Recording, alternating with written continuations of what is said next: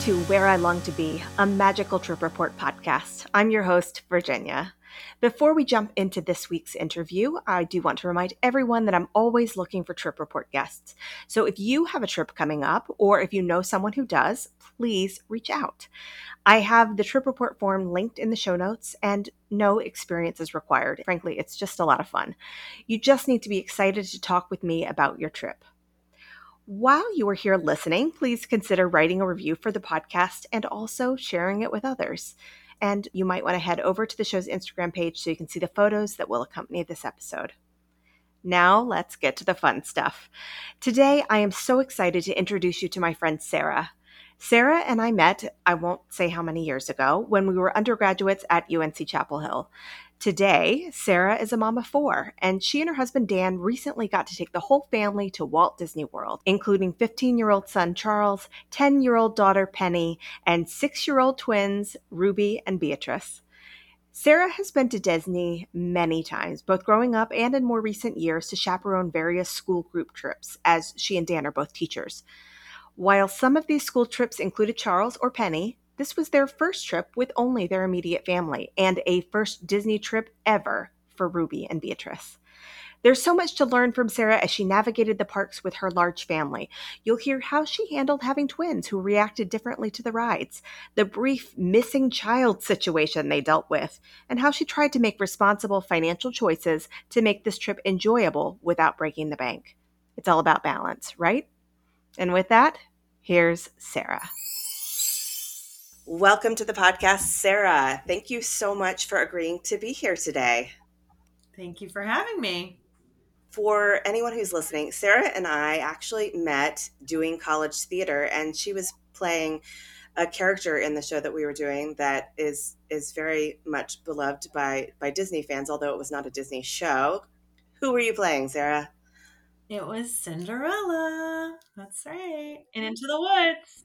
Into the Woods. So Sara was Cinderella, and I did the track that was Cinderella's real mother, Little Red's grandmother, and the giant, who is an offstage voice. So it was a lot of fun. That was many years ago. I'm not going to say how many years. I would like to say that was just after I saw you, I don't after or before, whatever. You played Mama Rose and Gypsy in the student yes. union basement, and it was yes life changing.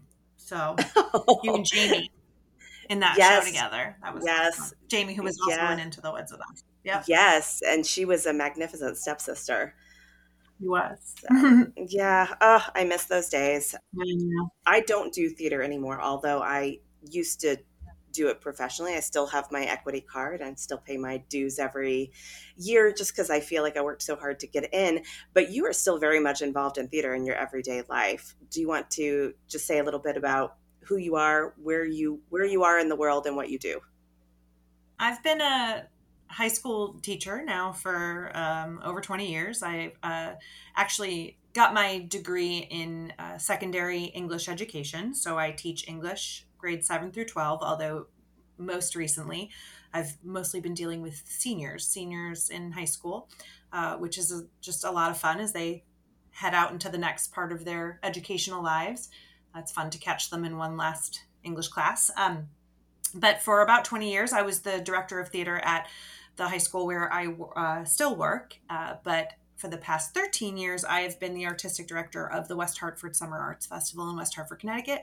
It's a program I was part of uh, when I was in high school. And uh, the goal of that program is high quality uh, educational theater experiences for students entering ninth grade up through college graduation so we do a full scale musical every summer in five weeks. And then recently we've expanded to middle school education. So uh, my daughter just participated in her first saf junior summer. And uh, we also run um, week long classes for elementary school students during the summer which we call saf mini. So we've sort of expanded into a, an educational theater program that serves students ages 6 to 22 and it's um, a lot of fun. The shows are amazing and uh, like I said, we just finished Into the Woods this summer, so um, really a wild time uh, to go back and revisit that material again and uh, spend some time with a lot of characters that I might encounter on a Disney vacation.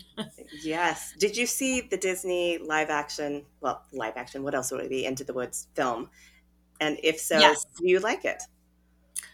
I do not like it as much as I like the stage version. Um, mm-hmm. Mostly because I think what is so charming about Into the Woods is uh, how much of it relies on, although ironically enough, we did use projections as our backdrop this time around. We hired a projection artist and it had a lot of sort of 3D elements at the back of the stage. And as you got closer to the audience, it became a little bit more two dimensional so that we, the idea is the deeper you got into the woods, the more uh, like life it became.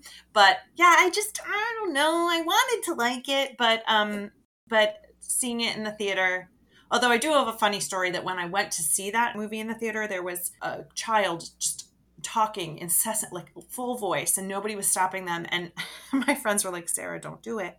And I finally, I got, I think I got to No One Is Alone, and I was like, "I'm." Some of us are having an emotional experience here, and I needed to be quiet.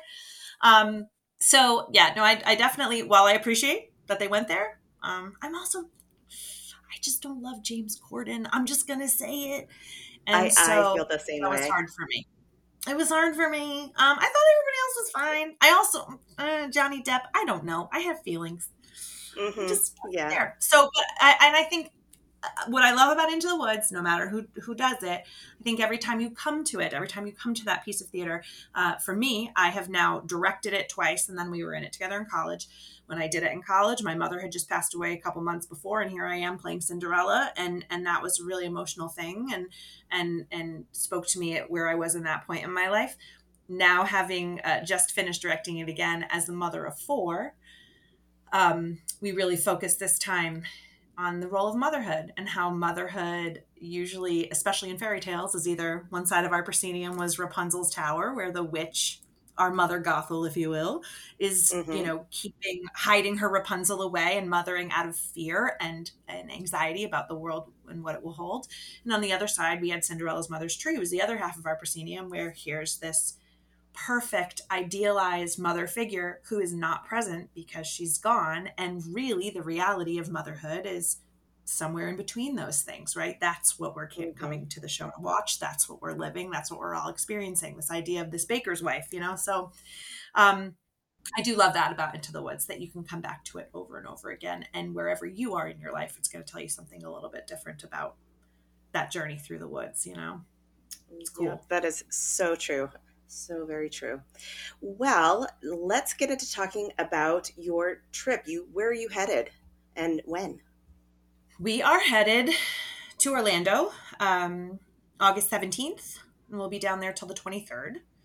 Uh, and we're going to be going to all four Disney parks while we're down there. And I've gone on several Disney trips uh, prior to this, but our family has never gone just as our family. My husband and I are both high school teachers. I was the chair of performing arts at my school for a long time, and I planned all of the travel. Uh, even before I was in the chair position, I was sort of like a trip coordinator just because of my organizational prowess, I guess I was known mm-hmm. for. And so uh, I've organized many, many trips to Disney with educational groups, music groups, um, performance based groups this time will be the first time that my kids are going my my youngest two have never been my oldest, Charles, has been many, many times, but always with a school group. And my middle daughter, Penny, who is 10, uh, is going, this will be her third time, but again, her first time with just our family. So this is sort of a new frontier for us. We've never gone before without, you know, like hundreds of our closest high school aged friends.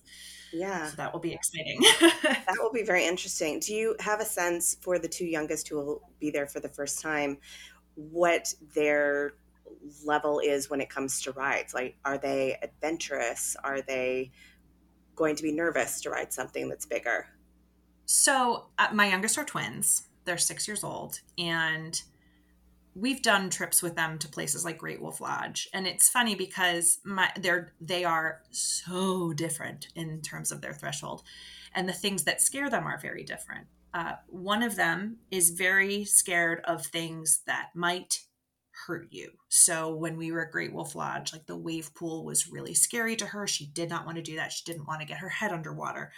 Whereas her sister was like running headlong into those waves, had no fear whatsoever.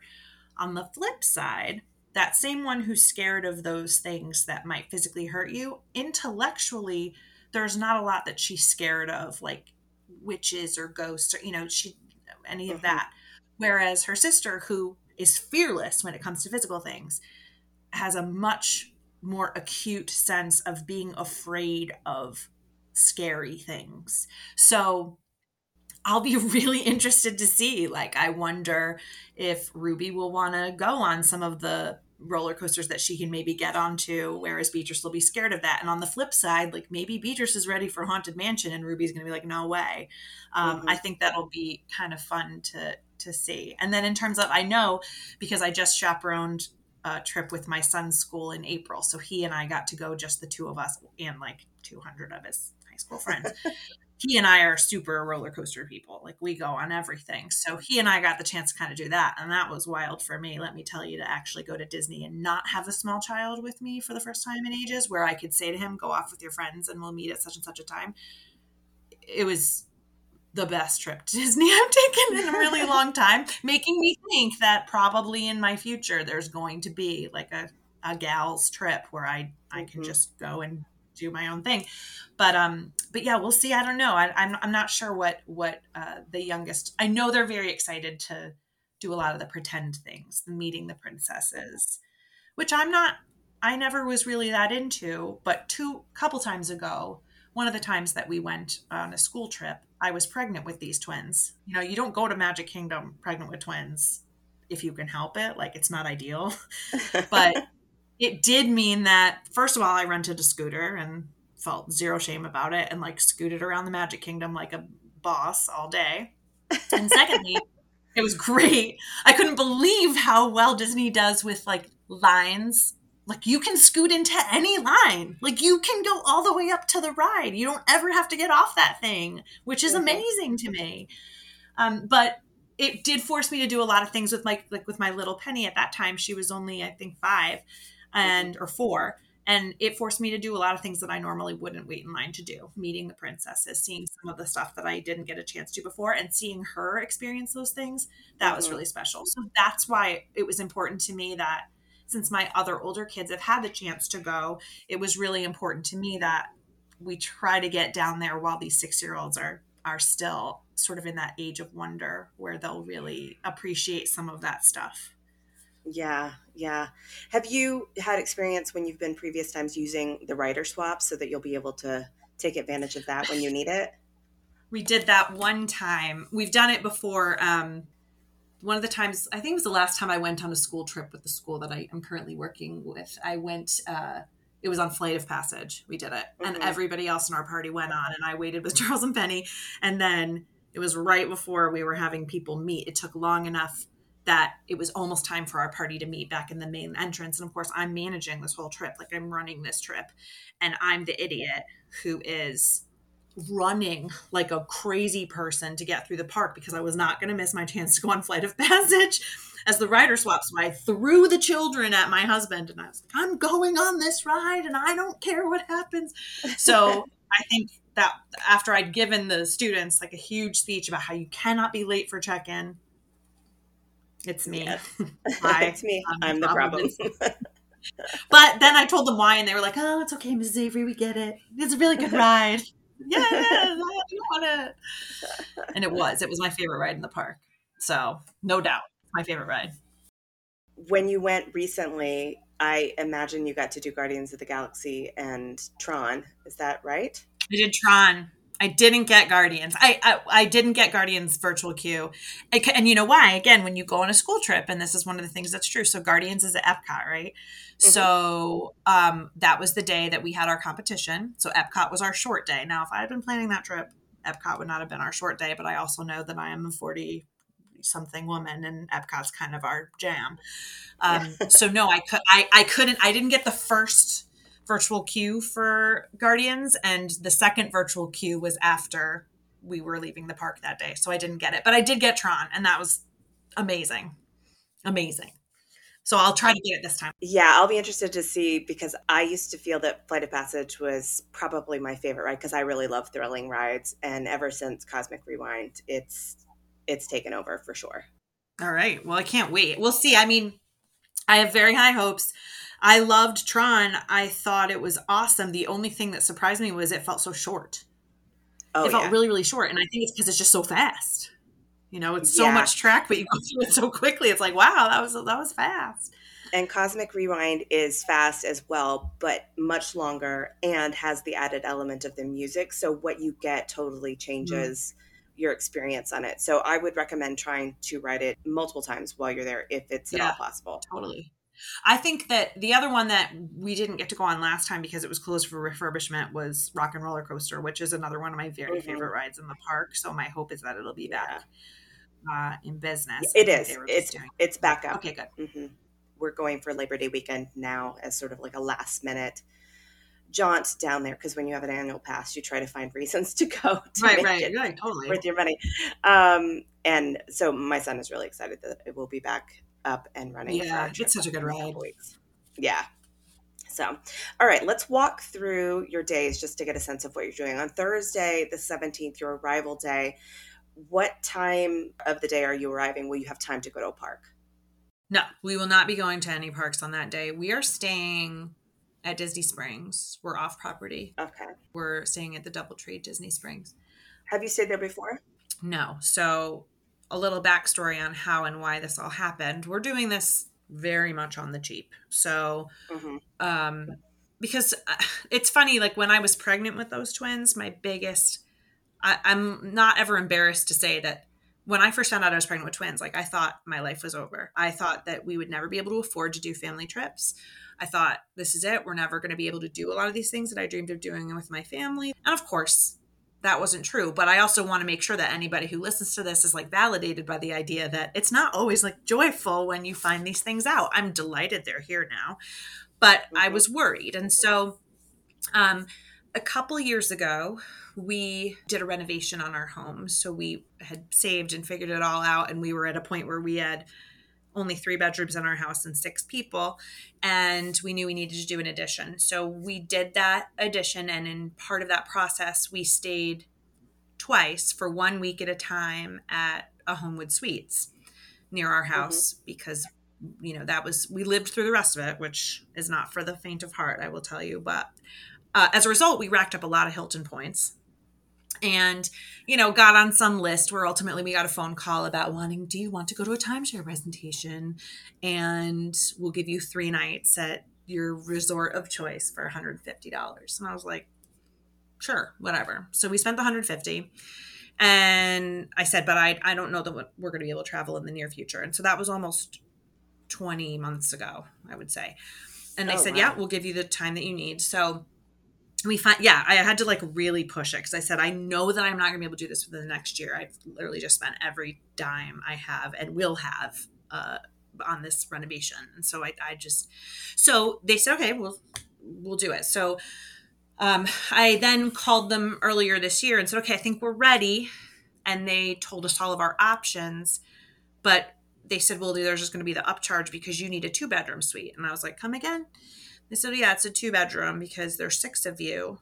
And I said, well, I, that's not what we agreed to. Like, I cannot do an upcharge on this. I'm not going to. So they agreed to move us from one of their super fancy resorts to the Doubletree for a one bedroom suite where we would meet fire code occupancy with the six of us. Because I laughed. I said, these six year old kids, I can get them their own bedroom. They're still going to sleep as close to my body as humanly possible on this trip. So like it, will be an empty bedroom, you know. Um, so so we ended up trading that in. So we got the three nights for 150 that we'd already spent, and then I used the Hilton points for the rest of it uh, for to add an additional three nights. So when all is said and done, our hotel bill for this whole the whole six nights will be about 400 bucks. Um, oh wow! Um, okay. The DoubleTree, yeah. And I mean, so you know we're not on property but it's not far you know we i picked disney springs and i know that there's shuttles and we'll just see how that goes that's the part i'm probably most anxious about is that i'm hoping that it'll be easy to maneuver is it walkable from disney springs i think it's Uh, yes, I mean so, yes, it's definitely walkable from Disney Springs. Is it walkable with two irritated six year olds? I don't know, but I'm gonna bring um, the double umbrella stroller and hope for the best mm-hmm. on that. So we'll see. So that's when we first arrive on the 17th. That's the longer one of our legs of the journey because I also did like cheap Southwest fares. Um, so we have a layover for that one. So we get there like later in the, I'm going to say early evening. And so we'll just get ourselves situated that first night and sort of get the lay of the land. Okay. Yeah, I would say from my experience talking with people who have stayed off of property, the key is to really understanding whatever the shuttle system is. Right. Um, and in some cases, coming up with workarounds. So perhaps, depending on the distance from Disney Springs, getting over to Disney Springs on a Disney bus, like maybe going to the Contemporary or something and catching the, right, the right. bus to Springs from there. And then walking or things like that. Um, because some of the shuttles don't come as often as you would think. And I think some of them involve making a reservation so that they know when you're going to be there. Some of them come at certain intervals. It just depends. Right. That's the part that I feel like I, I know I need to be flexible about and just try to stay calm about it because that's the only part that right now I'm anxious about is just getting to and fro. But then I looked at renting a car and that was yeah, insane. That's pricey. so I'm not doing that. Yeah, no, we've rented a car before, and I think in general it has cost about a thousand dollars for a week to right. rent the car when you add on all the collision and all that kind and of stuff. And the parking which... and the you know yeah yeah yeah yeah no don't want to do that. And does the DoubleTree have any daily resort fees that they're going to expect from you? No, not that I know okay. of. Okay. Okay. I know of. All right. What's your plan for that first full day? So that first full day is Hollywood Studios. Um, we actually were gifted three one day passes to Disney from friends.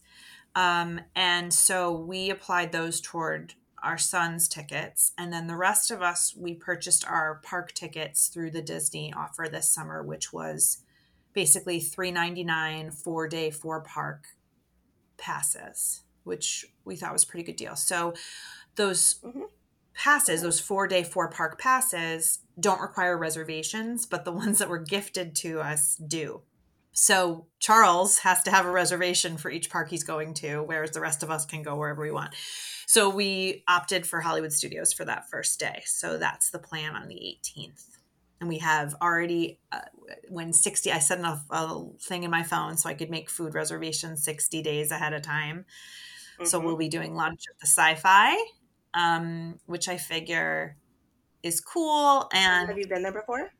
I have not but um, it's cool and it's darker. So my hope is that if my kids are hot and overstimulated in august that maybe being inside a cool sort of darker space will help them recharge a little bit so that we can hit the rest of the day. I don't know yet. I know that like one of the appeals of going as a family was when you go with a school trip, you go to the park when it opens and you leave the park when it closes. And if you do that when you've brought along your like 8-year-old, your 8-year-old is like, "Oh my god, I just want to sit down or I just want to go home. I just want to take a nap." Mm-hmm. So part of the appeal of going with a family obviously is on our own is that we don't have to stay all day. But I'm mm-hmm. such a like I'm trying to work against this in myself, but I'm such a like, oh my god, I have to get every bang for my buck sort of person that right. I don't know. I've tried to plan the days so that maybe we'll stand a shot of just staying and especially that first day i figure that's going to be the one where it's going to be the hardest for me to figure out i won't be used to yet necessarily getting transport during the day so i tried to make sure that i set that up and then the other reservation we have which i have been to is mama melrose's for dinner I was laughing looking at all the different menus, and I was like, apparently, like knowing what my kids will eat, we're going Italian in like every park. We're going to Tony's, Magic Kingdom. We're going to Italy and Epcot. Like they uh-huh. just that's I know my kids will eat it, and so I'm not gonna mess around. You know. Will this be your first time at Mama Melrose as well? No, I, I, I went, but I haven't been in years. I think the last time I went to Mama Melrose's, I I probably was there with like my family when I was a teenager. So we're talking like 20 plus years since I've been there. So, but I feel like it's a safe bet for a family. Okay. And you're excited about Rock and Roller Coaster. Anything else for Hollywood Studios that that the family is particularly excited about? So I know I should say Star Wars. We're not really Star Wars people. Like I appreciate it. Um and I would have liked to go to that to the cantina, like because it's just cool. But mm-hmm. we're also fan- we don't drink, and that was one thing that surprised us when I was there last time in April. Um, was how much more alcohol is in the parks now. So, you know, the cantina, it's like if you're not going there to drink, you're kind like there's not a ton on that menu to really pick from. So mm-hmm. we'll walk around Star Wars. Um, my, I we love Toy Story Mania. Uh, so mm-hmm. that is just a and I, and we're just old school Tower of Terror fans. Like I will probably I would go on that ride over and over again if I could. It's yeah. one of my faves. It's so, so, good. That whole corner of the park there with the Rock and Roller Coaster yeah. and Tower of Terror, I could I could live down there for a while. So, and it's just a cool park. I do I do like that, that park. And I actually also last time I went on the railway one for the first time, which I loved.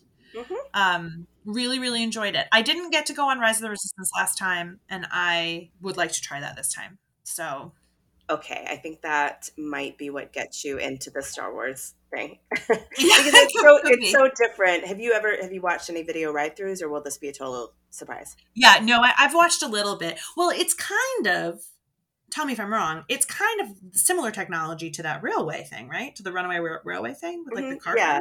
Mm-hmm. yeah. yeah, which and that that ride like blew my mind. That Runaway Railway thing. That was great because I liked Great Movie Ride. I did. Oh yeah, so did I. But I think the thing that as a theater person you will appreciate about Rise of the Resistance is how the cast is involved and how it's it's not just sure. a ride, it's an experience. Um, even from the very first moment you're in the queue, you you just feel like you're in the story. So I'll be excited to hear what you think about that. That's cool. We did do single rider on the other one. What's the other one? Smuggler's Run. And of course, we ended up in the engineer, and I was like, I don't really know what's happening. I also I don't do well on rides like that because I was like the people in front of me were like not doing stuff, and I'm like uh, on the group project I'm doing all the work, guys. Let me sit in the driver. And I so I was I I like don't do well where I have to collaborate with people who are like aren't in it to win it. So that was a struggle right. for me. Yeah. Yeah. People were like, isn't that right amazing? I was like, it's fine. I, it's fine. I don't know. Oh. Yeah, no, I, I hear what you're saying. I personally have done the pilot seat and it's a little too much pressure for me because it's not like driving a normal car. You're either controlling left to right or up and down, but not both. Right. And oh, yeah. that was that was very hard for me. And I was kind of like, if I can't do this perfectly. I, I don't want to do it. right. I know, I know. It's not meant for us overachieving. 40 exactly. exactly. I do, and I also have to say, I love Star Tours. I'm a, I'm a, I'm an old school Star Tours fan. So mm-hmm. that ride is super fun, and I'm excited to bring my kids on that one because I feel like that's going to be a really cool first type of ride for the girls to sort of get an idea of what level of play they're in at Disney you know they're yeah. it's accessible because mm-hmm. it, it's not that scary but so we'll, we'll see. I wish they still had the uh, jedi academy training for the kids because oh yeah they probably would have I, I, know that. i feel like my kids would have done that. Yeah we used to do that every time. All right so saturday the 19th which park are you headed to for your second full day? That is actually our day off from the parks because that is the morning that we have to go to our timeshare presentation. So, um, the advantage of having a 15 year old as your oldest child is that he can watch the the other ones. So the plan is to keep the the kids at the hotel. Um, although don't get me wrong, we were tempted and almost told by like the Hilton people that if we bring the six year olds and they're really fussy, it'll help us get out of there faster. But um, the plan is we'll go to that. And then 19th is kind of a day we're going to hang out at disney springs be at the pool. I'm thinking of ubering down to um, that outlet mall that's like close to there. Yes. One of the things that is funny about um, being a Catholic school teacher and having planned all these trips on with Catholic school kids is I can tell you a lot about Mary Queen of the Universe um, Catholic Church in uh, Orlando, Florida, because uh, I've been there many, many times, probably as many trips as I have. And I'm not Catholic myself, but um, I'm quite the expert about Catholic churches for tourists in Florida. So, um, so at any rate, it's really close to the outlet mall. so um, it's sort of my landmark. I always know we're getting close when I see the Catholic church. Um, and um, so that's the plan. Like that day is going to be super low key. We haven't made any reservations for Disney Springs because I just know there's so many little kiosks and things. And knowing how my kids eat, that was the big challenge is knowing the way my kids eat, which is very little food. When mm-hmm. I thought about making reservations, another thing that I felt like was the right decision was to avoid places as much as possible that were like one price. So when Penny yes. was four, we went to be our guest, and it was lovely. Um, I would say, first of all, the prices obviously since we went there have gone up even more, but it was love. I spent that much money for her to poke at like a little bit of a french fry or whatever and maybe dip a finger in the gray stuff and call it a day and i'm like that i'm not going to do that because i think as a family of six I mean, going to be our guest restaurant for a family of six is like 500 bucks. Yeah. And especially because of my four kids, two of them count as adults because right. Penny's 10. So that's like wild. So so that was the other thing that I paid careful attention to. We got a lot of recommendations for places, but I said I'm not going to pay the all you can eat price because I know they're not going to eat any of it. And then when we get out, they're going to ask for a Mickey pretzel, and I'm going to lose my mind. So I'm, I'm trying to, to be realistic about that. So that's why we, we, we were careful in all of our dinner selections to do things that are more a la carte. And there's plenty of quick service options that are fantastic at Disney Springs. Like the, my right. favorites are probably D-Luxe Burger. Um, Blaze Pizza is really good, where you can kind of yeah. custom make your pizza, and then uh, there's a barbecue place that's that's also very good there. I'm so you'll have to plenty. Explore it because I'd never been to Disney Springs before this last trip in April, and even then we really only had a, like an hour and a half, and and so I investigated like maybe half of it, but there's still a whole other part of that area that I never got to see. So that's why I said because the other big sacrifice that we made, not sacrifice, but like the decision that we made ultimately that uh, I wasn't expecting to make was we're not doing Universal this time. And every other time that I have been responsible for planning a trip, not this last one I went on with my son's school, but every time I've been responsible for planning a trip, we always go to Universal because I'm a Harry Potter fanatic. But then I realized, like, you know, Universal doesn't make it easy to go price wise for um, no, for families like ours. And so I just said, you know, I unless you're going to go there for two full days or you know, and or unless you're only willing to see half of the Harry Potter stuff because they divided it over the two parks, mm-hmm. it just doesn't make any sense. So, so we're not doing that, which is why we have a full day to spend at Disney Springs, and and I'm I'm into that. I'm excited about that. Yeah, when you do eventually go back to Universal, especially with a larger family like that, it is worth it totally, in my opinion, to pick one of their deluxe hotels and stay for one night um, because you get the express pass included on the day you check in and the day you check out. So if you plan your time right, well, um, then you get over there, check into your hotel at like 7 a.m., grab your express pass, go make that your first park day, then do your checkout day as your second park day, and you have that express pass for both your days, and you can get everything you want to get done and do things multiple times with that pass. But if you were to pay for that pass right. separately for That's each smart. of your family members, it would be prohibitively expensive. Bonkers. So even though the deluxe yeah. hotel is pricey, if you can find a room that will fit six people in one of those, it will save you a lot of money in the long run. So yeah, oh, that's a good tip. Good to know. So for the outlets, you uh, I didn't catch. Is this your first time going to the outlets? Yeah, I've never actually been over there, and I and I don't intend to do a lot of outlet shopping, but I know there's that one Disney outlet over there. Character yeah, that I'm Warehouse. super psyched to go to. Super into it. Can't wait. I personally don't think you need to go for anything other than character Yeah. warehouse because if you live anywhere near outlets, which I imagine Yeah, we're on our way up to the Cape. We're actually before we go to Disney, we're going to the Cape for four days, and we're stopping at the Wrentham outlets on the way up there. So I'm I got my list for actual shopping. I'm not going down to Florida to then like pack my suitcase with real stuff. So Right. yeah, just that. That's the only reason I want to go there. so Okay, so when you're planning your trip over there, just take a look at the map because it's really close to the food court, which is in the center of the outlets. So just look at which stores are kind of of outside of there. There's a couple places they're allowed to drop you off, and you'll just want to pick um, the place that's it. closest to that because that's what I do. I jet in, I go to Character Warehouse, and then I Right. jet back out. Right. I don't need to. Honestly, that might be something that I do after the timeshare presentation. I don't think I'm bringing my kids because they'll want everything and I don't need that to happen. I just want to see.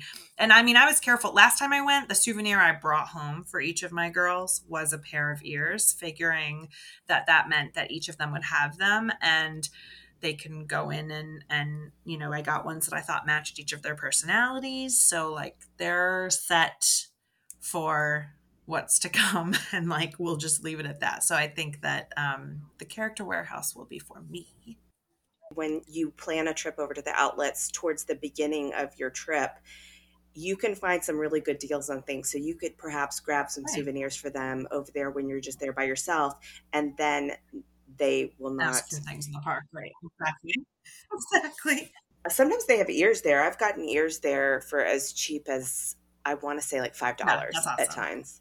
Now, sometimes they're not the best ears, but but, listen i mean sometimes it's the snapshot right sometimes it's like the thing with like i'm hoping that since we're going in august as opposed to the beginning of the year maybe they'll have some 2023 things like and stuff for the you know the various anniversaries like I, like that's the kind of stuff that Mhm. um, I I would normally tend to be willing to buy anyway because to me it's like a it's a memory so it's like a Christmas ornament or whatever as opposed to some of the other junk that I know that they're gonna play with and then like I'm not buy- like I have made a pledge that I I am doing everything in my power not to buy a light up bubble thing like I just don't I, I just know it's going to end up broken and it's going to end up messy and I'm going to hate it so much. And so I'm, I'm just, mm, and I probably, I, I'm sure on our like wrap up after this, I will be like, I have failed because I didn't, I just, I eventually they wore me down. I was exhausted, but like, at least I'm putting it out there right now, hoping not to buy any light up bubble anything. So we'll see.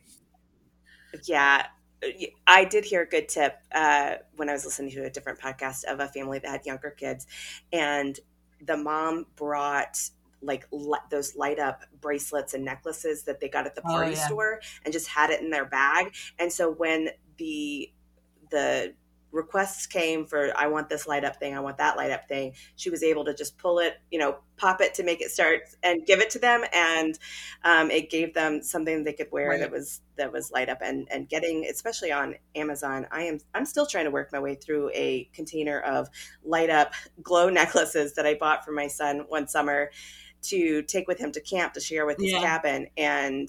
There were so many of them in there. Every year, I'm like, "Do you want to bring your glow necklaces again?" I have so many containers of those glow sticks because my kids, if I am really struggling to get my kids into the bath, I'm like, how about a glow stick bath? And the next thing you know, you turn off all the lights, you just shove a bunch of glow sticks in there, and they are very bathed by the end. So it's a it's a really pro tip. Yep. Disco yeah. bath. No, that's a really good. I that's a good idea. I could I could definitely do that. I could definitely bring those. I actually because the other thing that I was really toying with was we're not on property and so there's there's no magic bands and I know they'll see other people with magic bands. Um and I don't know maybe you know this. Uh, so you know when I went with the school um you get the, your ticket to the park is like a, a card. My tickets right now are all Mhm. digital. So like when I get there, do they give me a card? Like what if I want to go and have my kid have a card? Like I think you can get a card, but it will be you'll be able to tap in with your app. Right. Um, so you need to associate your tickets with your My Disney Yeah, I did that. using the ticket numbers, adding those on. Then you can tap in with the app. You can also you could get magic bands and associate it and then use it for future trips if you wanted. And in fact, there will probably be some magic bands at the outlets. Mm. So um, they still do make the magic band two, which is not the one that lights up. Um, and for the plain colors, it's it's not yeah. too bad. And the, usually the more plain ones would be the ones that they'd have at the outlets anyway. My thought is for like fast passes and stuff my, my only thing is if we do break, divide up right if we do like my my mm-hmm. husband mm-hmm. is not going to be as savvy with the my disney experience app at all that's all going to be on my phone mm-hmm. so my hope is that maybe i can have them get us cards because i bought like those things that you you know put a work id in for each of my kids so that they sure. can maybe have it around their neck mm-hmm. um, and then the other thing that i mm-hmm. bought for my daughters because again, I'm just I'm trying to think of every possibility. Um, is I got them AirTags and little wristbands mm-hmm. uh, to wear, so it feels like they have a cool, funky magic band style thing. But really, it's also something that I can use to track their location in case one of them wanders off. So that's the plan. I have a four yeah. pack, and I gave three of them to my daughters, and one is on my cat who likes to run out into the yard the neighborhood so that we can track him down when he does that. And I have them in my luggage because I want to know that my luggage is making it onto the plane at the same yeah. time I am. And yeah, it's been it's been really nice having those because I've only had them for the past six right. months or so. My only issue with AirTags is only one person can track whatever you're tracking. And so, like for our car, which we live in New York, so we're constantly parking in right. different spots. I had to put two AirTags in the car so that my husband we'll and I can both locate it right, if we right, need right. to. Yeah, that's annoying. Yeah. It is funny knowing that every time I leave the house now, it says, You left behind four items. And I'm like, Those four items are my cat and my three kids. um, so, Sunday, August 20th, uh, which park are you going to be heading to that day? That is our Epcot day. Um, so, my favorite. Um, we'll try to do the virtual queue, you know, like right away for Guardians and see what we can get. And then otherwise, um, last time, because I told you it was like a half day that we were there, the cool thing was, is on the last time I went, my best friend, Kate, um, also came on the trip with me. We both were there as chaperones. That day was one where I really took my time and went through the World Showcase places that I'd never been before um because i'd never like really walked into the japan area and seen the you know harajuku stuff and the um all the various displays that were there so that was super cool and it was really interesting to me the number one most visited pavilion by the students I was with, by the high school students, was Japan. They were all buying any kid that came home with a souvenir from that trip had gone to that store in J- the Japan mm-hmm. pavilion and bought something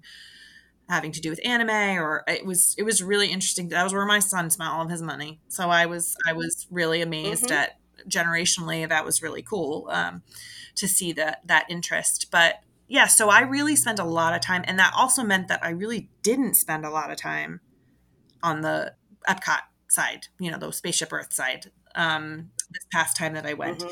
so we didn't do the ratatouille thing last time. I didn't go on the ratatouille ride, so I want to do that. Um, and I was super excited that there was a big crepe place now because I feel like that's the best part of everything. Um, I did eat there. Uh, and so, yeah, I mean, and we have dinner that night. I've never eaten at the actual, I think it's like Tutto Italia or whatever. At, um, mm-hmm. in Italy. So that's the plan. And again, the reason we did that is I was like, oh, maybe we can go to the beer garden. But again, it's a it's a one price situation and I just didn't feel right. We are doing that morning. The one like all you can eat one price thing that we're doing is Akershus uh, princess breakfast that morning, mm-hmm. which I thought would be a good fit for our girls. I think it's really easy to sort of see you know you see mickey and minnie and whatever around the park so i thought that um and you know uh, that's something that we'll probably try to do in Hollywood Studios. Is I think that's a nice place to see Mickey and Minnie Sorcerer Mickey and all that um, at Hollywood Studios. So, mm-hmm. um, but I thought that the Princess Breakfast since I'm trying to keep this very six year old centric because they've never been before, that's that's our one big like meal investment is Akershus that morning. So we're going there for breakfast. Yeah. Well, I'll be interested to hear about both of those meals because I've never eaten at either of those places. Oh, really? Yeah, I'm excited. I'm excited. And the thing is, well, the reason I'm willing to do all you can eat is my kids will eat breakfast food all day pancakes and eggs and whatever. Like that stuff that I know that they're going to eat a bunch of. The only place, usually, the past several times I've gone, because I just love it so much, is I always eat in Mexico. I always eat, eh, you know, near the volcano in Mexico. Mm-hmm. Like, and I just love it. Actually, I don't know, maybe you probably know this, but maybe you don't. Um, when we went a couple times ago, uh, a lot of people go down to Disney with their music groups to do competitions or performances. And while I think that's really cool, in the situation that I was in as a Catholic school educator, where you have a small, you really just have a small population. And sometimes that group of kids, you know, in your band, say, can't all afford to go on a trip to Disney. So you go to these festivals and they give you this feedback where they say, okay, well, that's great, but you don't have enough trumpets for that song. And we're like, well, we do. They're just not here. You know, like we can't bring them all. And I was struggling to really feel like it was a, a, a fulfilling educational experience when you go down for a competition that doesn't really mean a lot because as we know arts are so subjective and and so i started researching the disney work workshops like arts workshops and i was like floored by how many amazing opportunities these kids had really educational opportunities doing the Disney workshops. So that's what we changed all of our trips to. We stopped going to competitions, or at least that's what when I was in my tenure, that's what was happening. Granted, then COVID happened, and now I feel like not many people are back to traveling with school groups yet. But we did these Disney workshops, and our technical theater students went on a tech tour of Epcot. It was a two hour workshop where they were brought all through the back of Epcot and shown all sorts of, you know, ways that all the various shows happen. And what I didn't realize is the stage manager for all of the amazing stuff that happens in the lagoon at the World Showcase is in that pyramid on Mexico. If you look up at the very top, there's like a control booth and that's where the stage manager for all of those things sits inside the top of that pyramid wow. and i was like oh that is so cool that is such a neat behind the scenes piece of information so the next time you go look up at the top of mexico and you'll see in that pyramid there's a okay. window and that's where the stage manager is and he runs all of the stuff okay. all the cues for all that. of the shows on the middle of the lagoon yeah really neat wow yeah okay. it was cool it was cool very cool but so that's our day it's going to be hopefully pretty leisurely. Are you going to? I, I imagine with a family of six, you're probably not going to do a whole lot of food and wine no. booths. But do you think that maybe you would try anything like, oh, let's do desserts for from a booth? Yeah, I mean, like I said, we don't drink, so like we will, you know. Although I might break the rule for like a, I do like those like slushies in France, but um, those yeah, frozen. Um, but again, I don't. I that was one of the things last time too that I was amazed at at Hollywood Studios. People just going up and slamming these huge beers, and I'm like, how are you not asleep? It is so hot. I just I'm such. I'm just in awe of you. Um, but uh, yeah, I mean, so we'll definitely try some stuff. But My kids are not adventurous eaters, and um, you know, the goal is. I guess I'll say this: we're not gonna deprive ourselves. Like one of the things that I'm happy about we did save so much money in how we booked this trip, but I also don't want it to be the type of thing where we're down there really being super worried about spending. I'm prepared to spend money. Like I'm prepared for it to cost money. So a lot of it will just be a function of like, okay, you know, what do we feel like at any given time? Um, and uh, so we'll definitely check some of that out, but I don't anticipate a ton of it because my kids won't like I said, they are not yeah. adventurous eaters. Dan and I will. My husband and I will. Yeah, I would take a look at the menus yeah. before you go, and that way you can have a sense of what they might be interested in for like right. a treat or something, and kind of plan around it. There's a, a good app that I use that I think is called Food and Wine, although they use it for every festival. They upload all of the the menus, and then you can mark what you're interested oh, in at, at, each menu and then you can filter and it'll show you a map oh, with only the things places oh, you are nice. interested in marked so as you go around you can be like oh yeah there was right, something right, here right. I, I, wanted to look at yeah cool so Um, okay, so Monday, August the 21st. That is our Magic Kingdom day. And I've heard that going to Magic Kingdom on a Monday is a mistake, but I'm just hoping that whatever. It's too late now. So that's our Magic Kingdom day. Um I feel like it's busy no it's matter what. It's going to be busy Yeah, no matter what yeah, day of the week. exactly. Yeah. Um, so we'll see. I mean, I also know that August, in theory, is one of their less busy months just because of the heat. So that's one of the another reason that we Mhm. chose to brave it.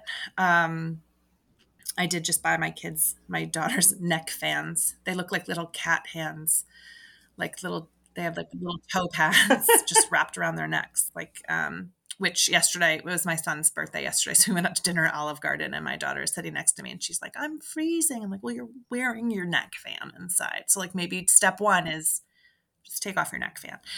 Um, which she looked at me like I was an idiot and kept wearing it. So if that forebodes anything for our trip to Disney. Um, but uh, yeah, so we're going to Magic Kingdom that day. Um, and uh, our only reservation that day I did was Tony's. Uh, to- I went to Tony's for the first time this last trip, and it was like the most wonderful meal. And it just so happened that we got a seat like close to the patio as the parade was going by in the middle of the day. And I was like, this is magical. And their garlic Mhm. bread is straight fire. It is so, so good. So um, I can't wait to go back. They have really turned things around there. It used to be sort of the restaurant that people who appreciated good food Right. would avoid. But I've heard such good things over the past probably two years that I'm thinking I need to give it a second chance. Oh my gosh, the garlic bread is just ridiculous. It's just it does not make any sense. They uh, the waitress w- had recommended it to us and I was like, "All right, whatever." I got a salad and that and it was just it was a perfect meal. Really, really nice. We've done Is this lunch or dinner? this is like dinner. I think I did like a four o'clock, so it'll be a late, a very late lunch or, or an early dinner kind of. Um, because the other plan is the other place that I tried the last time I went, and I would go back to 100% is Gaston's Tavern. Has ham and cheese sandwiches that are to die for. So uh, we might check that out. I'm excited this time because that's a part of the park that I really haven't explored. I have not gone on the Little Mermaid ride back there. Um, and I think Oh, my okay. kid, my girls will really like it. So, um, so yeah, so that that's a part. That's probably the only part of Magic Kingdom that I really feel like I have not gotten a chance to to dig into. So that'll definitely be on the docket for this time. Then Tuesday, the 22nd, I imagine that's going to be Animal Kingdom. Indeed, it is. Yep, that is our Animal Kingdom day. That one we've made a reservation. Yak, yeah, Yak and Yeti. That's where we're going. Um, we got that one. Although our plan is um, to definitely do quick service for lunch, probably for the um, the one in Pandora because uh, we love it there. We love that one. Satu'li Canteen, yeah. Yeah, so good. It's so good. So um yeah, and that one we're big we are big Everest fans. So we will for sure be hitting that one up. And just this last time was the first time and all the times I've been to Animal Kingdom that I finally waited for the safari, which was great. Um, I know my kids will really like that. So Mhm. we're we're excited to do that too. We will be skipping a bug's life because I hate it so much. Um, I tried to do it and I, and I I like walked out the last time. I was like, nope, this is not for me. So I know my kids will not appreciate it either. No, it's it's terrorized many many a child. Like I remember going to MGM Studios back when it was you know MGM Studios, and I Mhm. think that's where Honey I Shrunk the Kids was. I I don't remember. Yes, Honey, I Shrunk the Audience. I again I still have I am scarred from that experience. So like it's the new, it's the new Yes. lot. Yeah, Very yep. similar. Yep. No, not for me. Yep. Well, if you are Expedition Everest fans, then um, I recommend that as a rope drop strategy if you would like to ride it multiple times, because you can ride it with no weight at all if you are there first thing in the morning, multiple that's times in a awesome. row. We did it single rider last time and it was fast. It's nice when I really like the one, you know, there's only a couple where you have a single rider option and that was really good. Mhm. So, the other thing that I'd like to do that I didn't do last time was is Na'vi uh, um, River Cruise. I did it Mhm. two times ago. But again, it sounds like it feels like when I had the choice last time I paid for the lightning lane for Flight of Passage because mm-hmm. again, it was a shorter day in the park. It was the day we were leaving for the airport when we went this last time. So yeah. I had to make some some choices. But um at this point I, I I hope to get onto that one with my kids. Yeah I, then i will i will change my advice then. If you really would like to do na'vi river journey then i would recommend aiming to do that first yeah. because it gets yeah it gets quite a line and it is not one in my opinion that is worth waiting a super long time. And you can catch expedition everest at other points of the day when it's not so bad the one thing that gets tricky for us and that I'm going to try to work on balancing is there are going to be some rides that we want all six of us to be able to go on together, like Na'vi is one of them. Whereas my girls aren't going on Everest, my six year olds aren't going on Everest. So it could be a thing right, where like right. they're at Starbucks and Charles and I are running to Everest or and we're just doing single rider or whatever. Um, so I I'm trying to weigh those things. I'm also trying to decide which and a lot of it will depend on the price, although I don't I don't know. We'll see when we get there, but uh, of whether or not we're going to do Genie Plus every day for all six of us. Mm-hmm. will really rack up. Yeah, I did last time we went. I did it for just Magic Kingdom and Hollywood Studios, mm-hmm. and they were both worth it. The only thing that wasn't worth it, well, the only thing that I found disappointing in terms of waiting and the wait not being worth it. But I don't think it's the, I think it was just the luck of the weather. Um, with Slinky Dog, which is not on fast on on the Genie Plus. You can't get that on there, or at least you couldn't at that time. You can now. Okay, yeah, because when we went, to, you couldn't. And the worst part was we got in line, we waited probably for 35 minutes, and then there was lightning, and they have to shut it down. Mm. And yeah, my son waited in the line not at the same time as me, but in the same like vicinity of the day, and he watched the entirety of Wreck It Ralph in the line on his phone. Being from from Connecticut and having Six Flags New England near us, there is one of my favorite roller coasters of all time is the Superman roller coaster at Six Flags. And Slinky Dog reminded me a lot of that. But if I had to pick one, I think I'd pick Superman. So I don't know that I would wait again. But if I can get it on Genie Plus, then then that would be different. Yeah, it's usually the one that people will will try for first in terms of their Genie yeah. Plus selections. Yeah, yeah. We did so well with Genie Plus at Magic Kingdom. I mean, it was crazy. We got yeah. in the day. I mean, I want to say that we we got like ten rides. It was like absurd if you because we timed it right and we just took whatever was available next. We waited. The first thing we did when we walked in was um, Mine Train, which I'd never done before, mm-hmm. which was fine. Yeah, I think I still would pick Thunder Mountain. Oh yeah, for sure. For sure, right? Yeah, yeah. i I wanted yeah. to experience it. I did, but I think it's in terms of Genie Plus for sure. Hollywood Studios, Magic Kingdom. I think you can get away without it for Animal Kingdom and Epcot if you are willing to plan your day, be there early, and really strategize what you're trying yeah. to do when. Um, but yeah. Um, and then for individual lightning lanes, do you have any anticipation of purchasing any of those individual rides? I don't know. I like I said, I bought it for Flight of Passage this last time. Um, and and I mm-hmm. think one of the reasons I was willing to do that was because again it was a it was a day where we had to get to the airport so we knew we needed to leave the park by a certain time. I had been talking up this ride to my son for years talking about how he would love it and mm-hmm. and it was also the last day of our trip and he and his three roommates had just been so like such good boys it's it again you you go on these trips and and it was the first time I've gone on so many of them with so many other people's children, and to be on a trip with my own mm-hmm. child um, was like a totally different thing. But I also sort of got to see him in context, and I was so appreciative of him and how how wonderful he and his three roommates had been the whole time. And I was like, I'm buying this for everybody. So the we we bought I bought six of them. Um, for mm-hmm. the four boys and then my best friend and I and so we went on that one together and it was like the last hurrah of of a really nice trip. Otherwise, I don't think so. I mean, I know that we're going to have to in the end, we're going to have to make some choices. I think the biggest thing that my husband feels really strongly about, and I get this, is he's a good counterpoint to my I have to try to get as much done in as little time as I can, get the most of every minute sort of vibe.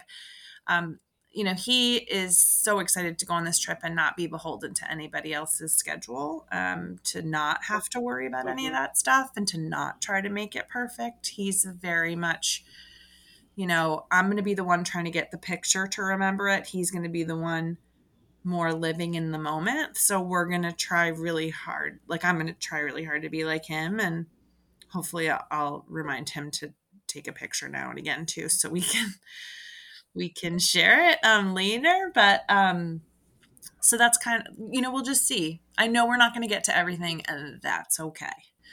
So, yeah, it's impossible to. Yeah. Yeah. I mean, I do really want to, you know, right again, for two Catholic school teachers, I mean, I work all summer. I do, and I will. Um, so August is the beginning of my vacation. I see so many back to school things, and I know especially you know, our college friends have kids. I'm posting pictures of the kids going back to school now, and I'm like, what? No, I still have a month before I have to do this.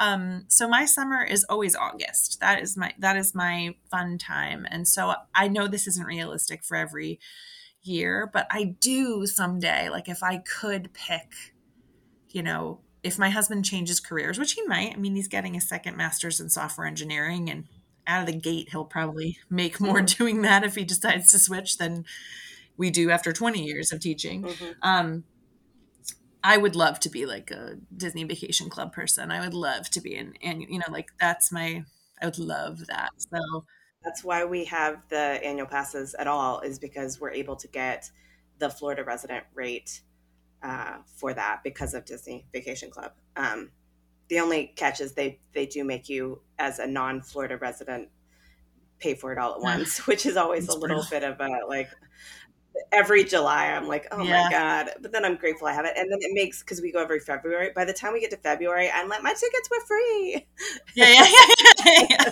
yeah I mean, I, I've looked into it and I think I, if I can figure out all the time how to do it cheaply like this, then great. But I, I do think there's something to be said for it being a really relaxing vacation when you can actually just like be on i know being on property is like a much easier proposition so um i yeah. i'm that's the future. That's that's like a future goal. And of course, my final goal, I think I told you this, but it's like I, I want to retire there. Like I really think that I would be like an excellent park employee. Me too. I want to be in the voices of Yes, this is what I'm saying. Like this this is what I'm saying. Well, and you know, like I just want to stand there and say Well, you know what's funny is and and we were go, looping back to the beginning of our conversation. So Kevin Massey, who we were in into the woods with. You know, he yeah. was our Jack. Like he's I always just missed him and his wife doing a concert down there because they're both like Disney, you know, just royalty.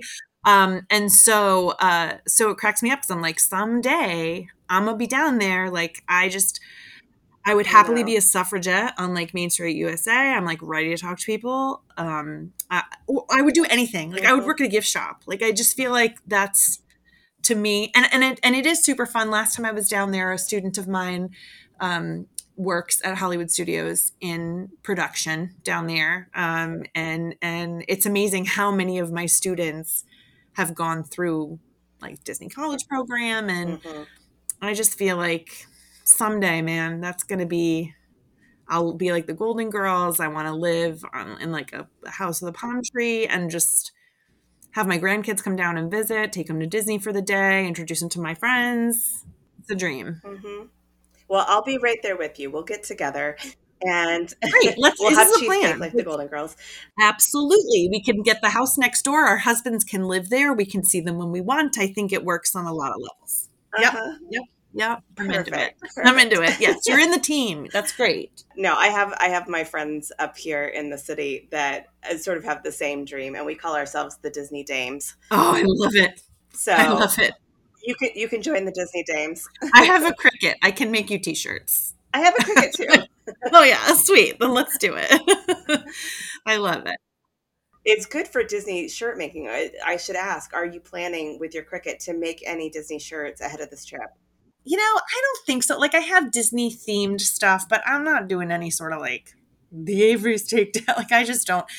I don't need to do it. I'm gonna No. wear ears every day. Like that's that's a that's a given. My new favorite way to buy clothes for my kids, like no shame whatsoever, is I like going to thrift stores. I go to Savers all the time. I don't know if you have Savers where you are, but um and Savers is like the bomb. So I've just been looking for like Disney themed merchandise at those places. So I've managed to to snag some like Minnie Mouse shirts. We got some Encanto merch going on. And I did just as a packing hack for my girls anyway. I bought because I've been following a lot of Disney like Instagram various things. And so I Mhm. bought a uh, shoe organizer, like one of those over the door shoe organizer with 24 pockets and Oh, they say like you take the kid's little outfit, you roll it up and you put it in one of the sleeves and like there's their outfit for the day and you just pull it out of the suitcase and you hang it up and there it is. So I'm gonna give that a try. And um Mhm. high hopes for that. I'll tell you my other hacks for organization because we're a family of three. It is pretty easy to keep our room organized when we're there. But when we've gone with other people, um, having four people in a room even just makes a, a Yeah. big difference. And the thing that I did recently that I'm like, I'm never going to not never gonna not do this again it's amazing is um, i get one of the the little things that you hang in the closet that kind of Yep, fold yep, up yep. flat but then it, when it opens up it's and so it's a designated spot for everybody to put their magic band their Mm, ears nice. like whatever they're dropping for the day instead of dropping it on a dresser or something you Right. and I, I use my label maker and just put names and then i also got these little um, plastic bins you know they're maybe i don't know four inches by six inches or maybe eight inches or something and it collapses down so you can pack it flat Nice. and I put names on those and I open them up and they can stack on top of each other. And those go on the bathroom counter, and each one is the spot for everyone to put your toothbrush, Right. your deodorant, whatever you would have sitting out on the Right. bathroom counter. Um, and it just kind of keeps it all contained and organized. And I'll I'll never do it That's smart. again. That's really smart. Yeah, I'm psyched about this this shoe thing. And also if I can get the girls involved in like looking at it ahead of time, then it means that we're not again, that's the problem with having two girls wearing the same size for everything is like they fight over who gets to wear this shirt or that shirt. If they can pick their stuff ahead of time and I can just pull it from the pocket, then we're good to go. Yeah. Mhm. So Yeah. we'll see. All right. So Wednesday the 23rd is your departure day. Yep. Is that correct? Okay. What time is your flight for that? I actually just changed this flight. Originally, we were going to be leaving at like four in the afternoon, and I hadn't really looked carefully when I was booking it. I bought, I opened like a Southwest credit card, and I got two hundred dollars statement credit. So I was like, I just want to get this taken care of, and I kind of just looked for the cheapest option. And then after I went back and looked at it, I was like, wait, we have a connecting flight through Chicago to get back to Hartford? That just feels unnecessary. And I had deliberately put it sort of at four o'clock in the afternoon because I thought, well, that gives us time during the day to like get a little bit of last minute stuff in. But if I know my family, and now that I know that we're going to have this full day at Disney Springs on the 19th, I was like, I don't think we really need that. So I just changed that flight to depart at 10 o'clock in the morning, and it's a direct flight. So rather than getting home at 10, like 11 o'clock at night on the 23rd, we arrive at like 12:45 in the afternoon and that'll give us a chance to get home and you know cuz we start work on the 28th so I just figure it's worth it for the direct flight home they're going to be done so and I'm psyched Yeah. to just get them back in the house and at a reasonable hour How are you going to get to the airport? we'll uber it uber xl yeah Okay. And, and how does that work? Uh, XL fits Six.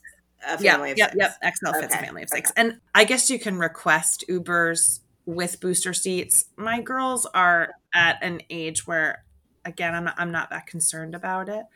Um, because they're not they're out of car seats so it would have been a different story i think we would have been forced to rent a van if they were any smaller um just for that Mhm. reason alone but um in this case yeah that's the plan Do you know approximately how much an Uber XL costs from the airport to Disney Springs area? I don't know. I don't know the cost, but I've talked to people about it. And the way again I'm looking at it is I don't have a choice, so it doesn't matter. Um, but um, everybody I've talked to who's done it recently is been like, oh, it's absolutely the way you have to go. like you have to that's the best way to handle it don't bother with disney magical just do the uber xl be done with it um yeah it'll it'll definitely be a lot more direct for you and um if you were doing something like mears uh connect or i guess uh, at this point they have merged with sunshine flyer so it's mears you know powered by sunshine or something like that um if you did that they would be picking you up like three to four hours before your flight, um, it would be very early, and there's really no need for that. The only thing that that I think you may just want to take into consideration for that return trip to the airport is that around the time you're going to be needing to go is going to be rush hour. So, right, and I think that I have no problem leaving super early that morning, and um, again, I've now had enough interactions with the Orlando International Airport um, where there's plenty of things to do. We'll do breakfast there. Like we we will get out of that hotel early and just get over there because it's just more mm-hmm. comfortable and um and this time again I I've I've had to do so many school trips where this will just be refreshing cuz I won't be bringing any cellos with me through those trams like or anything. So that's really nice cuz that's a whole other factor that nobody ever that's a, traveling with students, music students is really frustrating with the instruments because it's just ugh. so I'm I didn't even think about that. It's brutal. Like honestly, this last time, thank goodness they rented the cellos down there because I said I one of the reasons I got to go on the trip with my son's school is I know all the you know we I've worked with all of the the music teachers over there. We all do some of the same summer theater stuff and they let me go. One of the reasons I got chosen is I've just organized so many trips on my own and I was like, y'all, I just I just need to express to you how bad traveling with cellos is, please. Um violins you can do it. It's not so bad but cellos like especially nowadays the cellos come in these soft cases that they wear like backpacks. Like that thing does not stand a chance on a plane so no, no. renting down there was was the way to go. Whew, but it was it's still a lot. So yeah i feel like once you've done that hmm, everything else is easy. I hope well, this is going to be an exciting trip. I can't wait to hear about all of the things that you all are trying for the first time. And I can't wait to hear how the girls in particular enjoy this yeah. trip. It, they're the perfect age for, for a first trip, in my opinion. I hope it's magical and you know we're definitely we're going to bring that umbrella stroller and you know just see how we do and mm-hmm.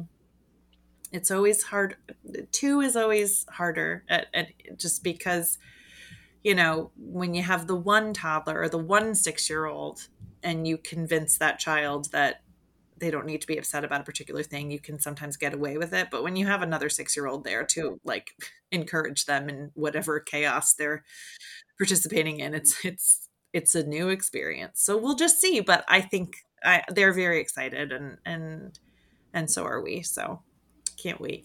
So we don't melt.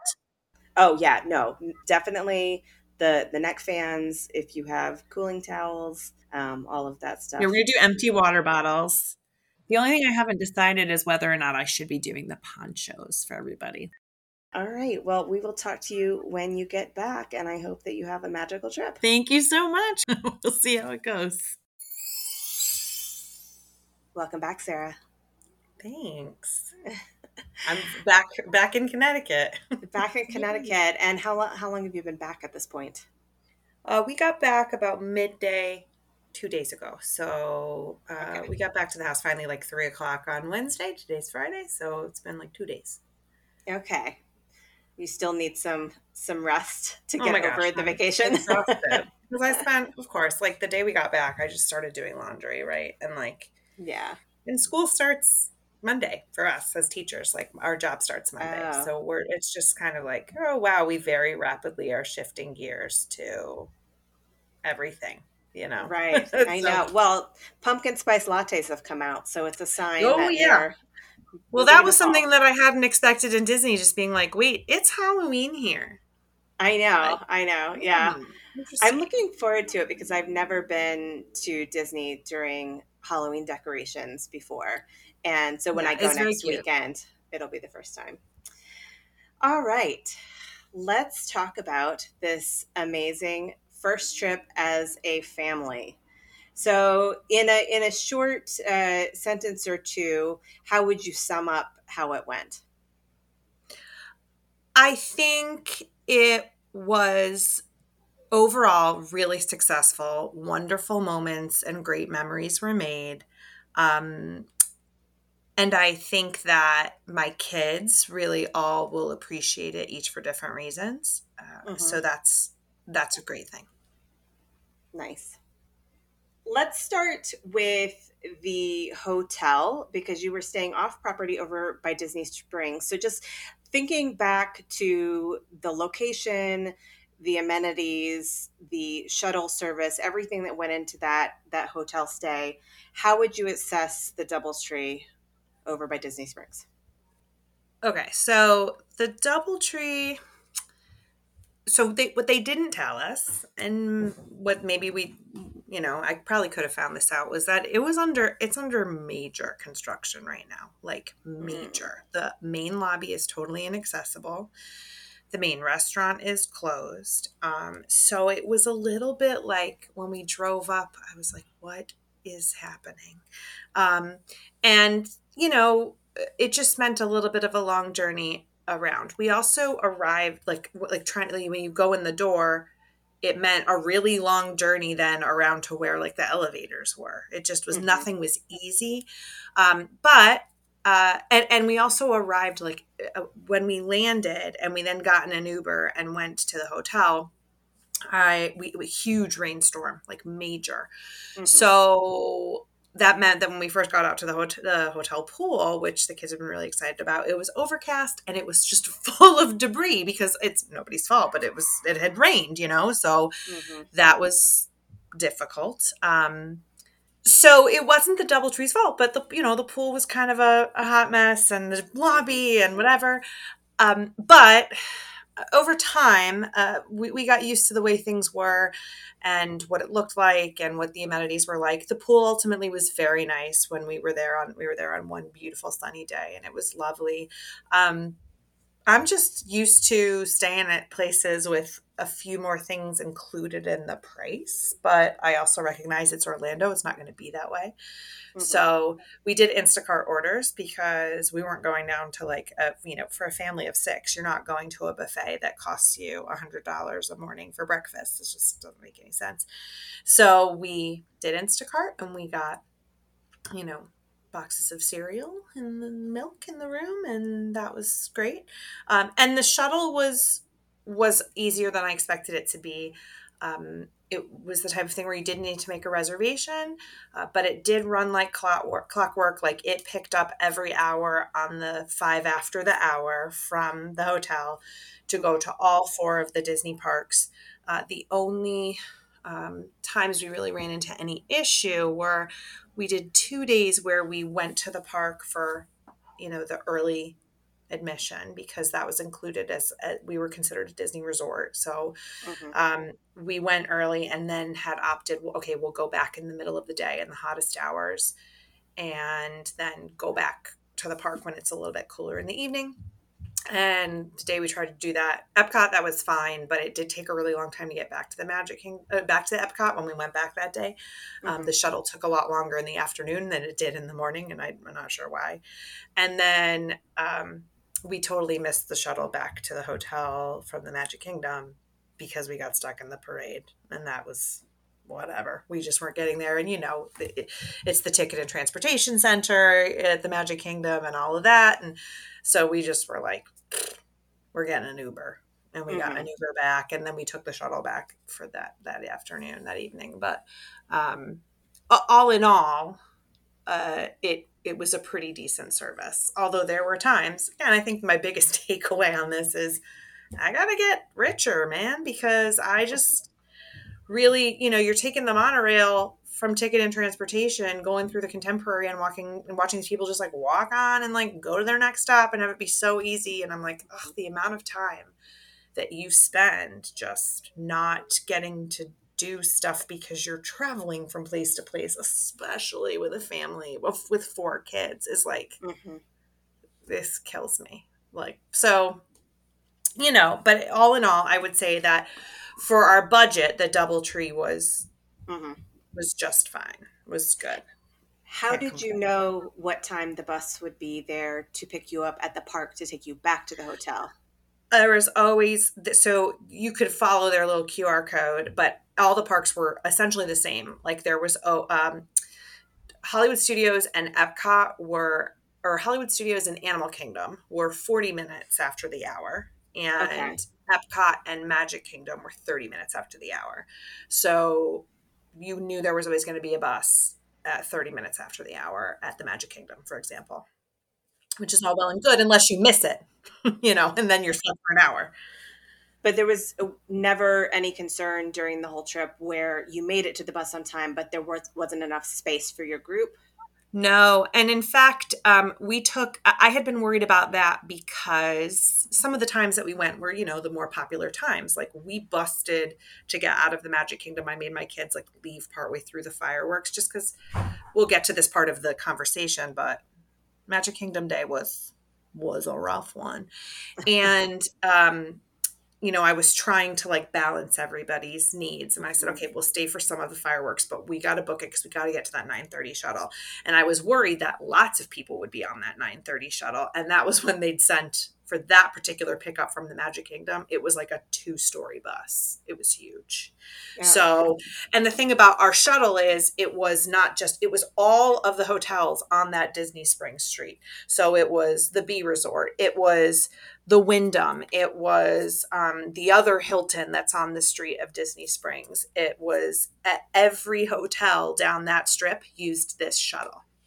Oh, wow. Yeah, so on the way back from some of the parks, for example, we would go to the Wyndham first, and then this one, and then this one, which sounds like it'd be terrible, but they're all so close to each other. It's it's it was really fast, but yeah, it, they're all part of, and it's all free and included. This is a shuttle that some of the hotels on that strip, I get the sense, I don't know whether they don't pay into the service or what, but like every time we booked it, it was like a fourteen dollar per person thing that then we put in a coupon code that eliminated a charge. So you had to Oh. reserve to take the shuttle there, but not back. Shuttle was good, and and I was impressed by. I mean, like I said, they've got it down to a science. It really was very straightforward. They had the double decker when we left Magic Kingdom, so they anticipate those high volume times, um, Mhm. And it meant that you know we only had to Uber from parks like twice. The second Okay. time being when we thought we were going to leave Animal Kingdom early and we ended up accidentally staying till well after it closed. so there you go. Oops. Yep. Um, when you order an Uber for that size of a party, it's a special category of Uber, right? XL, Uber XL. Well, the thing that was weird is they say on there how many people it holds. The only time that we ran into an issue was like when we got picked up at the airport by an Uber XL that held six people. We were six people with five suitcases and a stroller. Mhm. So a, a minivan would have been fine, but both times we ended up with Ford Explorers. And they were like, "Oh no, we can't take you." And I was like, "Like how you can't? Let's go." And so we just packed things in, you know, stacked things up, and we don't need to be luxurious. Just got it in there. So Mhm. um yeah it, it was frustrating at times the trip both trips to the airport were just happened to be in explorers in fact the uh, returning to the airport the first car that took our job was a van and i was like oh yes this will be easier and then the guy called me and was like hi i need you to cancel the order because i can't take it and i was like okay so i canceled and then i got an explorer the second time around I don't understand why they're in the system as being able to take that many people if they can't. I mean, in theory, they could. They could take that many people. It just was where did the bags go? There was no place for it to go in the car. I don't know. This is just my idea. I'm not a tech person. Um, but if it were me and you put in that you were going to an airport, the app should automatically be like, how many suitcases do you have? Yeah, I agree. I agree. My husband, when he finally gets a software engineering degree and makes a lot of money so that we can stay at the contemporary, um, and I don't need to worry about Ubers really much anymore. Um, that will be one of the things I suggest he goes out into the world to fix. is Go write them some code for this so that Yeah. Uber can take into account the suitcases that you're obviously bringing to the and from the airport. Um, speaking about the airport, um, anything to report on your flight, or did everything go off without a hitch? No, everything's good. It was really good. We were able to use family boarding because Southwest does family boarding for people traveling with six year olds and under, and just made the cut. So on every flight, we had two flights going down and just one direct flight going back. Um, one of our flights was like a little bit delayed on the way down there, but it was the second one, so it didn't really matter. And we were traveling in the middle of the day, so it didn't really affect anything. And uh, yeah, we just had six across. I took the cutest video of my girls on their first flight. Like they were amazed at being mm-hmm. up in the air. And no, Southwest was great. We have no complaints. It was really good. Very good. Okay. And anything else that first day before we jump into all the fun in the parks? No, we we had we it was very the room was was good amount you know a couple little issues with the room like um, not working remote stuff like that. They were very responsive. The cookies at DoubleTree are really good. They are promised and advertised, and they are delicious. and um, other than that, yeah, it was a, it was a pretty. We ordered dinner at the pool bar that night and just sat there and played in the pool and had a lovely time. All right. And then I know that you said that you like to get there early and try to get the most bang for your buck. So, what time were you up and out the next morning? Did you make it for rope drop? We did not. We did not. Um, we didn't try to for Hollywood Studios because that was our first. Like, in my mind, I was still not in the mindset of we're going to leave the park. Like, we're going to stay the day. So, we took the 805 shuttle, which, um, you know, we we got there still very early, but it was not rope drop. Mm-hmm. Um, and so we, yeah, we took the 805 shuttle, and I want to say it got us to the park at like 840 ish.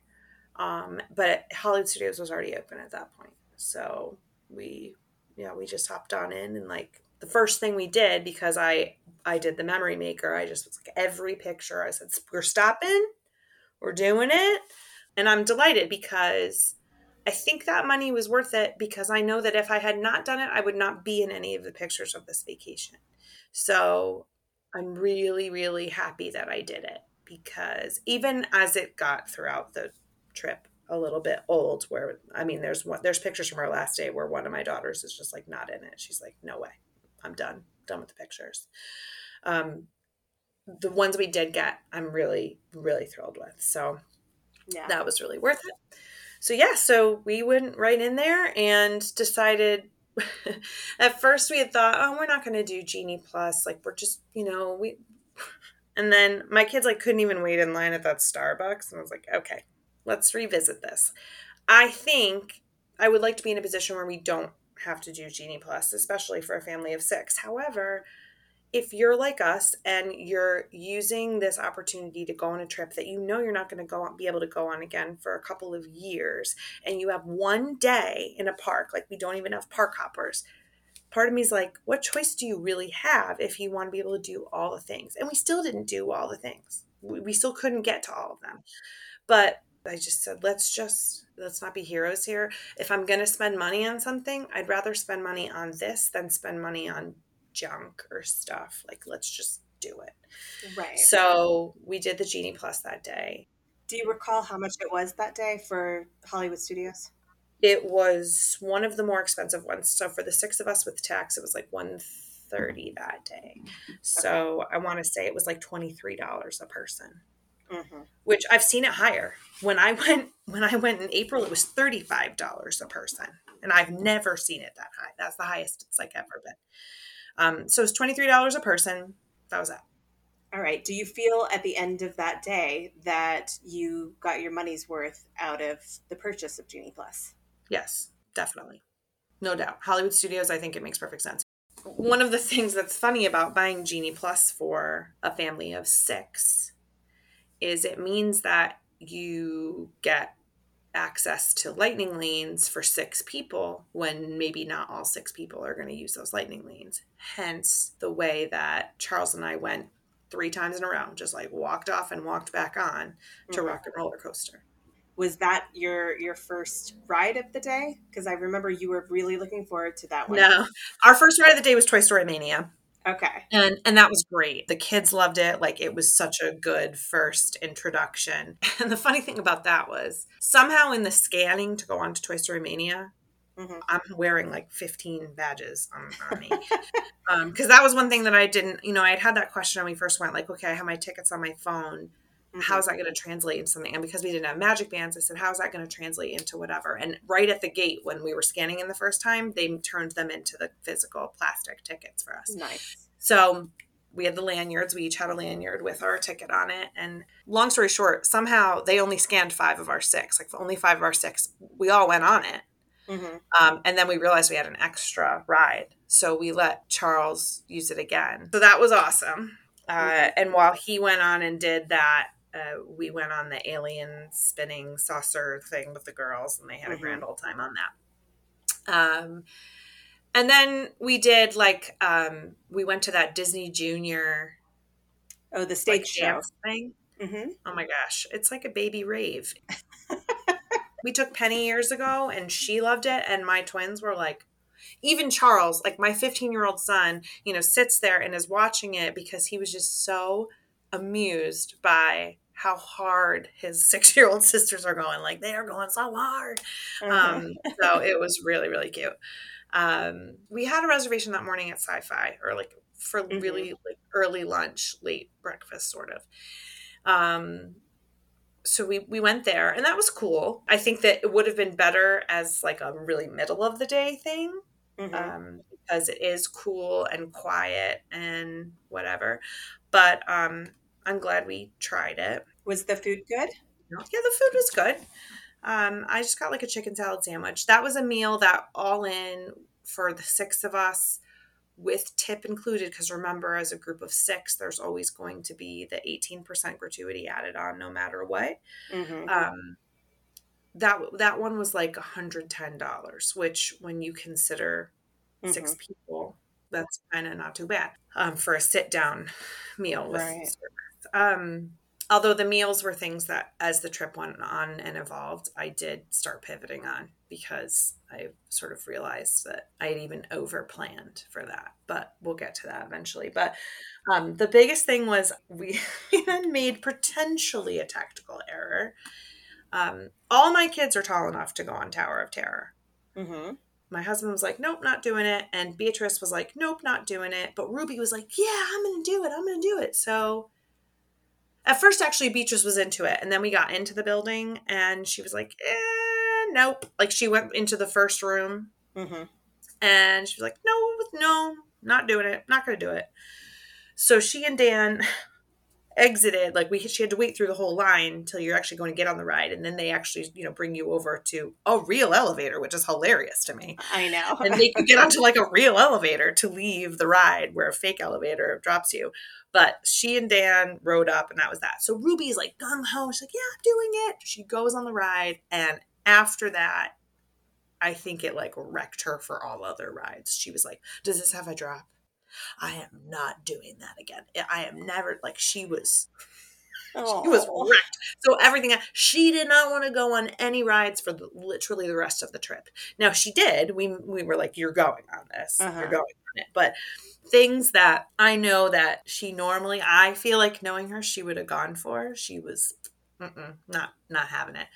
Penny was iffy on it. Even Charles was iffy on it. And the funny thing for me was that I love that ride but I was so anxious about how they would feel about it that I did not enjoy it as much as I usually do. And the takeaway I have there, and basically this is true for every great ride that I went on that I tried to tell them that they were going to love, I was so anxious about how they would feel about it that I enjoyed it less. And I really feel like that's all the more reason that I just have to recognize that Disney trips by myself mm-hmm. are something that I deserve. so, you too. So you too. that's a real that's like some that's a real goal I might have for myself. Like like my husband's like way behind us when I'm walking. I'm pushing that stroller and my son is like, "Mom, you're faster pushing the stroller than you are without it. Like what's happening?" I'm like, "Cuz this is a go time. It's go time." you know, and they're like, "We just want to sit and look at the stuff." I'm like, "No, sitting. There's no sitting." So I don't know. I mean, that was the hardest part for me of the whole trip was Mm-hmm. I am a go go go. It's not that I don't enjoy the stuff. It's that Mm-hmm. you will understand this. To me, it has a really similar feel of of like tech week. Like Mm-hmm. I'm here now. It's time for me to implement all of the stuff that I've been planning. This is go time. This is when I come alive. So the thrill of the chase of the next thing is like as exciting to me as the thing itself. I'm the only one in my family that has that gene. I don't know. Or at least my, my son is is sort of there.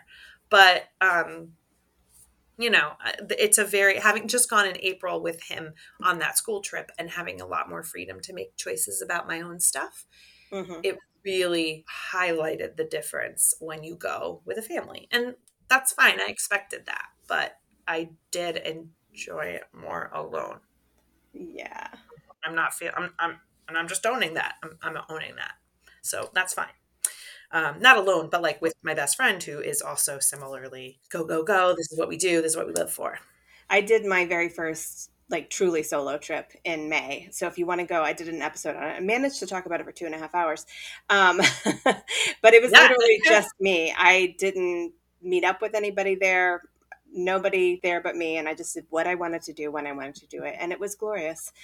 Um, but the the Tower of Terror thing, it's funny, Alex and I were just talking about that ride last night because I caught him watching ride throughs on YouTube um, because he's really looking forward to our weekend trip next week. And um, I said, "Eh, Which ride throughs are you doing? He's like, I'm doing them all. And he got to the Tower of Terror one, and he just on this past February trip rode it for the first time since he was five and was nervous to do it. I convinced him. I said, you know, I know how you are. I know you're going to love this ride. He did end up loving it. We rode it as many times as we could in the February trip.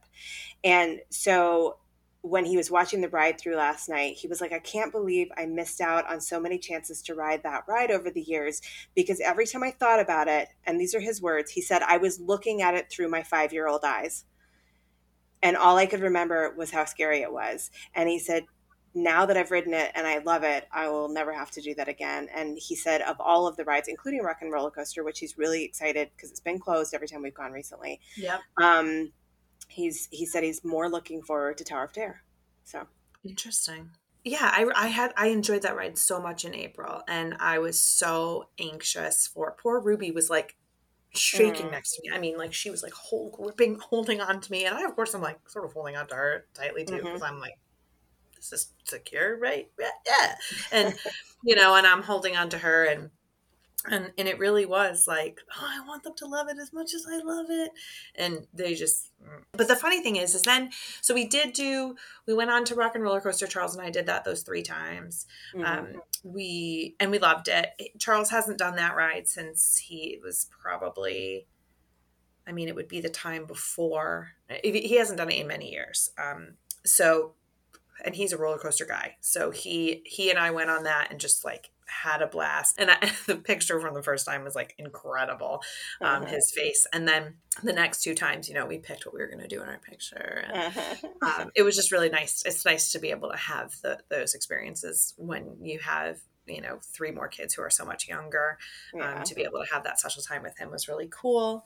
Um, my husband really wanted to do Muppets, so we got over to Muppets. The funny thing is, is we really we did Star Tours. Beatrice loved it. Ruby was terrified because at that point it didn't matter what I put her on; she was going to be scared of it. Mhm. Um, we didn't spend really very much time in the Star Wars area, and that's the one park that I didn't par- um, ride that I didn't get on that I still have never been on, and I didn't get to was Rise of the Resistance. It just Mm. wasn't going to happen. I wasn't going to pay for the Lightning Lane. I wasn't going to wait and leave my family for that long because even with Rock and Roller Coaster, like each time you go, that because of that pre-story and that the, there's it takes time, and so. Mhm. I just wasn't going to leave them for that kind of time. Um, and August is terribly hot. Like I, it, it really is. And I, I could go forever. It doesn't matter. I, I don't feel the heat when I'm in the zone. I mean, yeah, it's hot, but like I, my way of handling that is I just go. Mhm. A six year old does not have that gene either. So, um, you know, that was a lot. Well, it's also harder when you're standing still in a line. Like to Yes. me, it's yeah, you're moving and you're working up a sweat maybe, but at least you're you're moving forward. Correct. Yeah, yeah, exactly. And so it just was um the one that the ride line that almost broke us is so um Runaway Railway had been closed almost all day. Okay. Uh it finally after again, I'm I've already lost like in my mind the order of operations, but at some point I notice on the app it's now open and the wait is only like 25 minutes. I'm like that never happens. So I make us book it over there and we all get in line because I thought maybe we don't have to use the lightning lane on this now.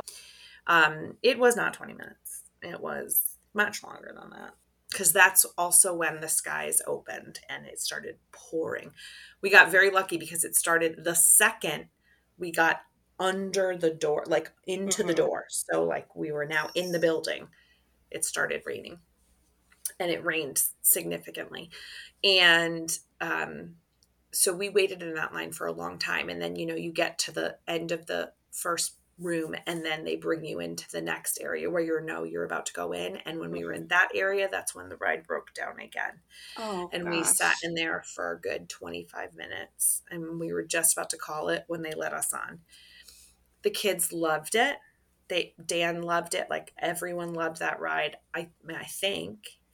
Um, but it was funny uh, ruby again when we decided to use the lightning lanes later like ruby would not would not do it um, so we did child swap and Penny didn't want to do it either. Penny's stomach was bothering her. She said, Beatrice and Charles were like, let's go. So we did child swap. Dan and Beatrice and Charles rode it. They brought me over to the exit with the other two. And then Beatrice and Charles and me, we got went back on. Mhm. Um, so Charles and Beatrice got an extra ride out of it because the other two didn't want to do it. So that was the ride that the two of them went on three times. So how was the child swap? It was smooth. Oh, Child Swap, that one was great. It was an easy system where after you go through the first, you know, movie room and then you are in that line, I just asked a Disney, per- I just said, hi, you know, these two. And they were like, they know they can go on it, right? Like there's no height requirement. I'm like, they know they can, they just refuse. So she said, no problem. So I think with that one, you know, there's like a little hidden hallway between the front of the ride and the end of the ride. And that is where they pull. I could see it happening. Anybody who's there on like a mobility scooter or whatever, there is a place where they actually pull one of the cars out of the line to allow people time and, and an easier way to load, Mhm. uh, which was really cool. So they just took us back there. And that was a simple matter of when Charles and Beatrice and Dan got off the ride, we were sitting at a at a bench right at the exit and like it was still in the building. Mhm. You know, I grabbed those two and then went back through that secret passageway. Mhm. And when I told the guy why I was back, he said, "Oh, no problem." And he walked us right to the front of the line. Like we didn't even have to get back into that second section. So it was a piece of cake. Child swap was not as easy in other rides and other parks, which we can talk about when we get there, but it was Mhm. definitely a breeze in that scenario. So that was good. Yeah, I'm interested to hear how the other ones go too because I've never I've never had to use child swap. in a lot of ways it's great and every ride is different and so that's what makes it a little difficult in that in that there's not a lot of consistency in how it works um, i suspect that on the runaway railway they don't encounter it a lot because you could like i think you could practically bring a baby on that ride like i don't think that there's Mhm. any issue even though it it does have motion it, you know so we were unique there whereas some of the other ones that are a little bit more um, intense and you're used to it, I think they've probably created more stringent policies because it happens so often. Right. So yeah, we did dinner that night at Mama Melrose's, which was more expensive than the other one, and good. I mean, it was fine. I think what we'll get to the takeaway I have is like I think I I don't think we need to sit down to meals like that based on how my kids eat. Like I I wanted to do those cool things and have those nice experiences, Mhm. and I think that there comes a point where it makes sense for people, but for a family as large as ours, a lot of times it was like, oh, well, we have to get over here by such and such a time. And there, it took away some of the spontaneity and it meant, you know, okay, well, we can't schedule a lightning lane in there because whatever. So it had its moments that were really good. It was nice that we knew we were going to sit down and just like have that meal. But I think doing it over, I probably, except if there was one that I really cared about trying, I don't think that I would bother with the meal reservations the way that I did. Uh, certainly because it was completely lost on my kids, like completely. Right. Yeah. They're just like spaghetti, spaghetti, spaghetti. I will say that at those restaurants, uh, the Disney kid meal options are are a value. They're good. I mean, most of the time it was like eleven dollars, and they got a meal and two sides and a drink, and one of the sides could be dessert. It was like a really you get a lot of food mm-hmm. um, for a kid's meal. But I mean, Penny's ten, and they consider her an adult, which since she doesn't look ten, we were like, give her a kid's meal for, you know, like, yeah. and um, and Charles even like he again he just got spaghetti from the adult menu and he didn't yeah. finish it. So and at the quick service they don't care about that. Like if right. you as a 40 something year old woman want to order a kids meal no one cares no one says anything right so i think that i think that in the future that'll be and and throughout the rest of the trip i canceled two of our reservations okay um early so we'll we'll get to that but beatrice wanted to go on star tours again but it just like did not happen they really wanted to buy lightsabers but I was like, if you can tell me one character from Star Wars, give me one. Like we just walked through the Star Wars area, mm-hmm. and um, ultimately we compromised on miniature lightsabers. Mm-hmm. And um, that was that. We took the shuttle back uh, before the park closed and went to bed. That was that.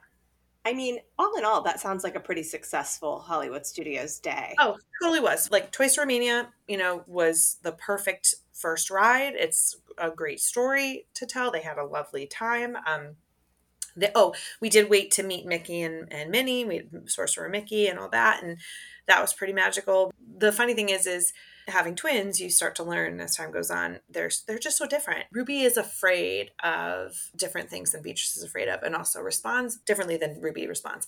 And Ruby was enamored with the characters, like so delighted when she would see them, anything. So that was adorable. Whereas Beatrice was like, cool, you know, but the rides, Beatrice was this is awesome, which I I, I would have gotten I would have gotten that wrong. I would have thought Ruby would have liked the rides more too, but so that was really sweet. So it was a, a really successful first day, and I think that day we might have gone back to the pool at night. Did you happen to make it into the Frozen show while you were there? We did not. Okay. I had tried to convince Dan to take the girls there while Charles and I were doing Rock and Roller Coaster, but then it turned into a, all the girls had to go to the bathroom, and so they missed it, and then that was that. So we never did that. We didn't meet Olaf that day, but we did a lot. We did a lot, yeah. I mean, we honestly mostly ignored the whole Star Wars section, which sounds I, to some people sounds like sacrilege, but we looked at it, we saw it, but you know, I've done Smuggler's Run, um, and otherwise we're.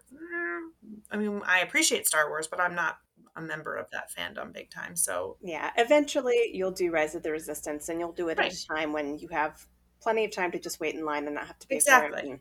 I mean, it was funny. There was a point where we did the pictures in front of the you know theater, and they were like, "Okay, use the force," and I had to be like, uh, "Okay, my kids look like you're pushing something really hard." Okay, and they're like, "Yeah, okay," you know. So I thought I feel like a poser, but okay. Um, but it was cute. They did it. Like they liked it.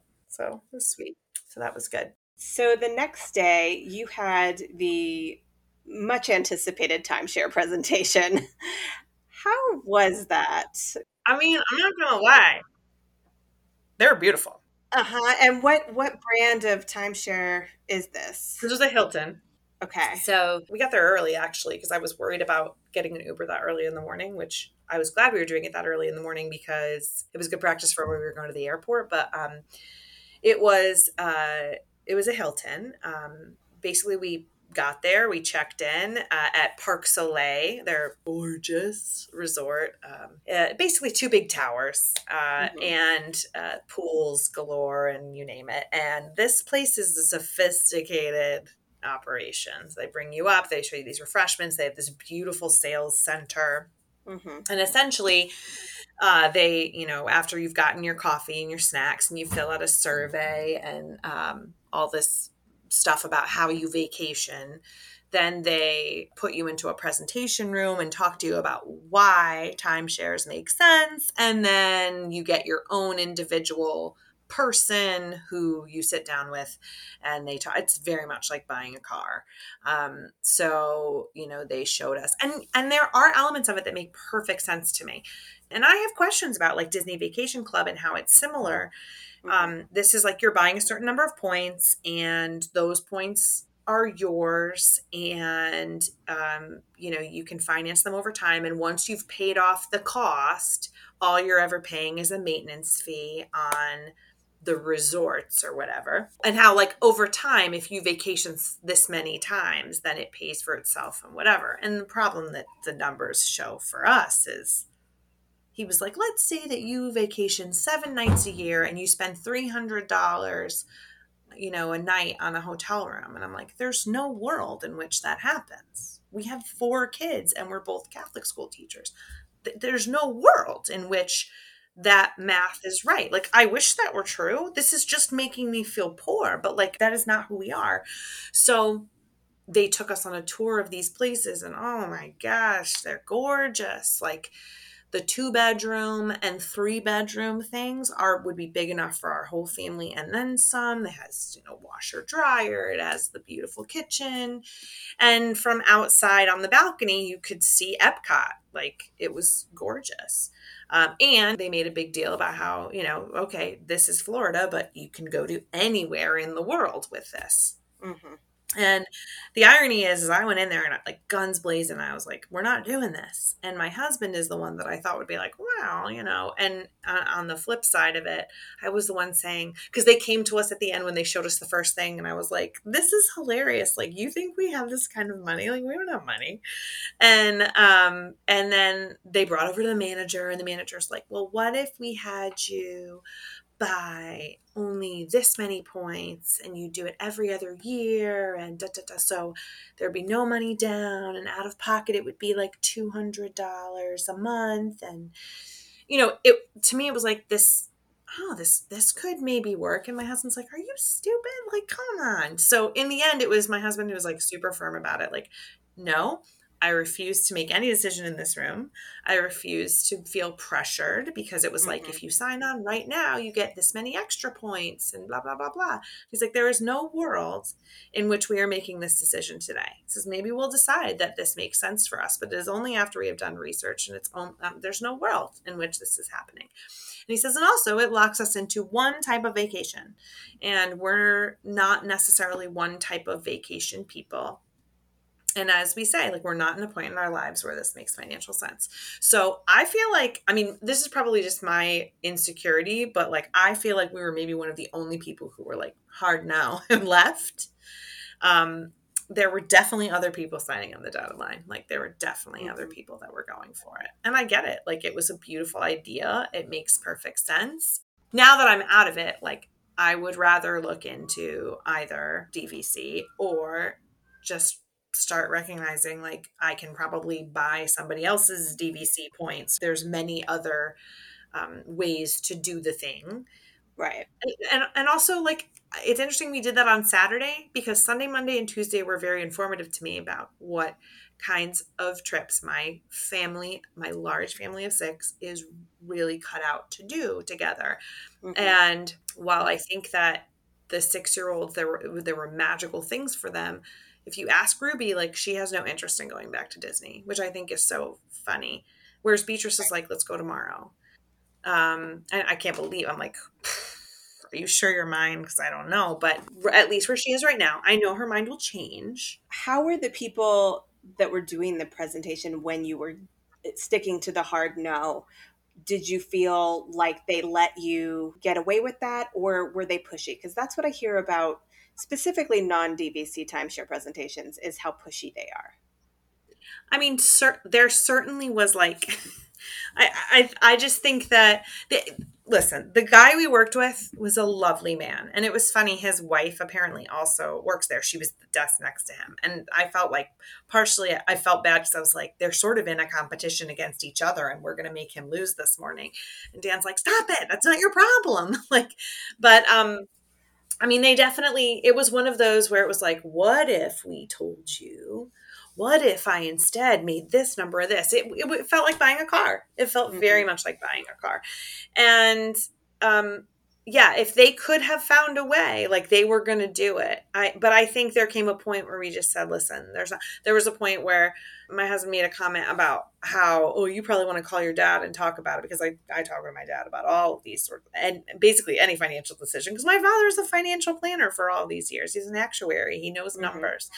And, um, and I wasn't going to call my dad because I knew my dad immediately would be like, no, you can't, mm-hmm. you have, you know, four kids while we were there, our credit card was charged for the first like child care bill of the school year, which oh, is like fifteen hundred bucks a month because yeah. just just to drop them off at school an hour early and keep them there an hour late. Like so my dad immediately would have said no anyway. And Charles is going, in theory, to college soon.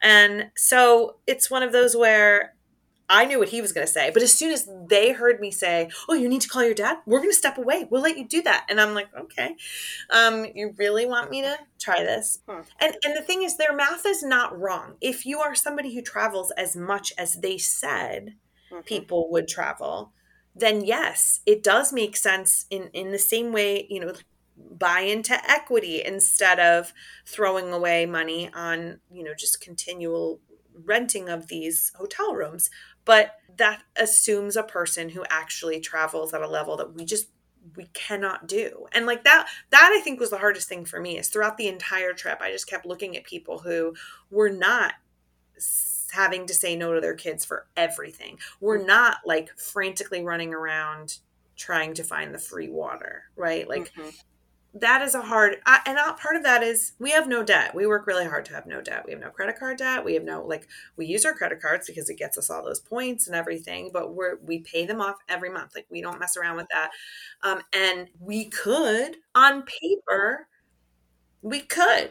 Like we, there's no reason that we couldn't do it. I wish i could be a, at a point in my life where i didn't have to be so responsible all the time. Mm-hmm. that was the, the hard part because yeah i would do disney so hard if i could you know so mm-hmm. it, it, it and that's part of what leads to that any conflict that came out of this trip was me being like go go go and my husband being like you're thinking of every minute we're here as like a dollar sign and you have to change that because every right. memory has to be what matters and he's right mm-hmm. but like mm-hmm. it doesn't change the way that i'm formulated to think about any of it so mm-hmm so that that was hard. That was discouraging. Uh, and that's kind of how i left, felt leaving the timeshare presentation. I was like dang we are just we're just we're not poor. We're not poor by any stretch but we are just not in a financial position to make that kind of decision because i'm only going to make a decision that's responsible and where we are right now. It's not a responsible decision. So mm-hmm. that's what it was. But um, certainly we are con- looking at my husband with his second master's in that software engineering. The hope is that when he changes careers, we can be a little more.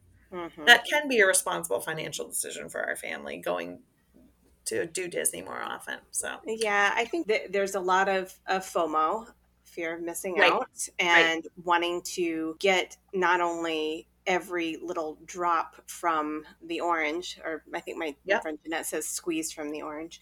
Um, but also when you are walking around and comparing what you see other people right doing. Right. Um, but we've been DVC members since 2018. And the first thing I will tell people is I love it, but it is not for everybody. Like right. you have to want to vacation a certain way. They do try to say things like, oh, you can use it other places, like you can move your points, but it's not a good financial value to move your points. So really right. for DVC specifically, you have to want a vacation at Disney.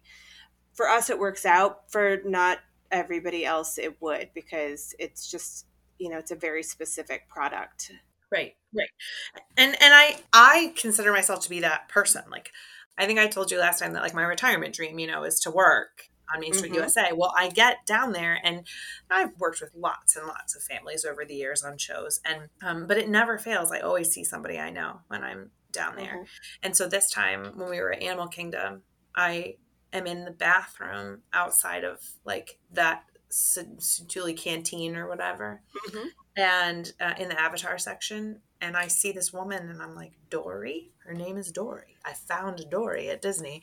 And um and she was uh, she's the parent of two girls who were my stage managers for years um, at the school where i work they each one of them cycled through as the stage manager this was a mom who was like constantly involved in costumes and just such a mm-hmm. super volunteer like always with me and she was just randomly in the bathroom at Animal Kingdom. And it turns out that she and her husband moved down there several years ago to care for her mother, who has since passed away. And they stayed. And she's a Disney freak. And so she has a pixie pass and goes all the time just by herself uh-huh. and, that's just like what she does in her retirement. She just goes to Disney all wow. the time.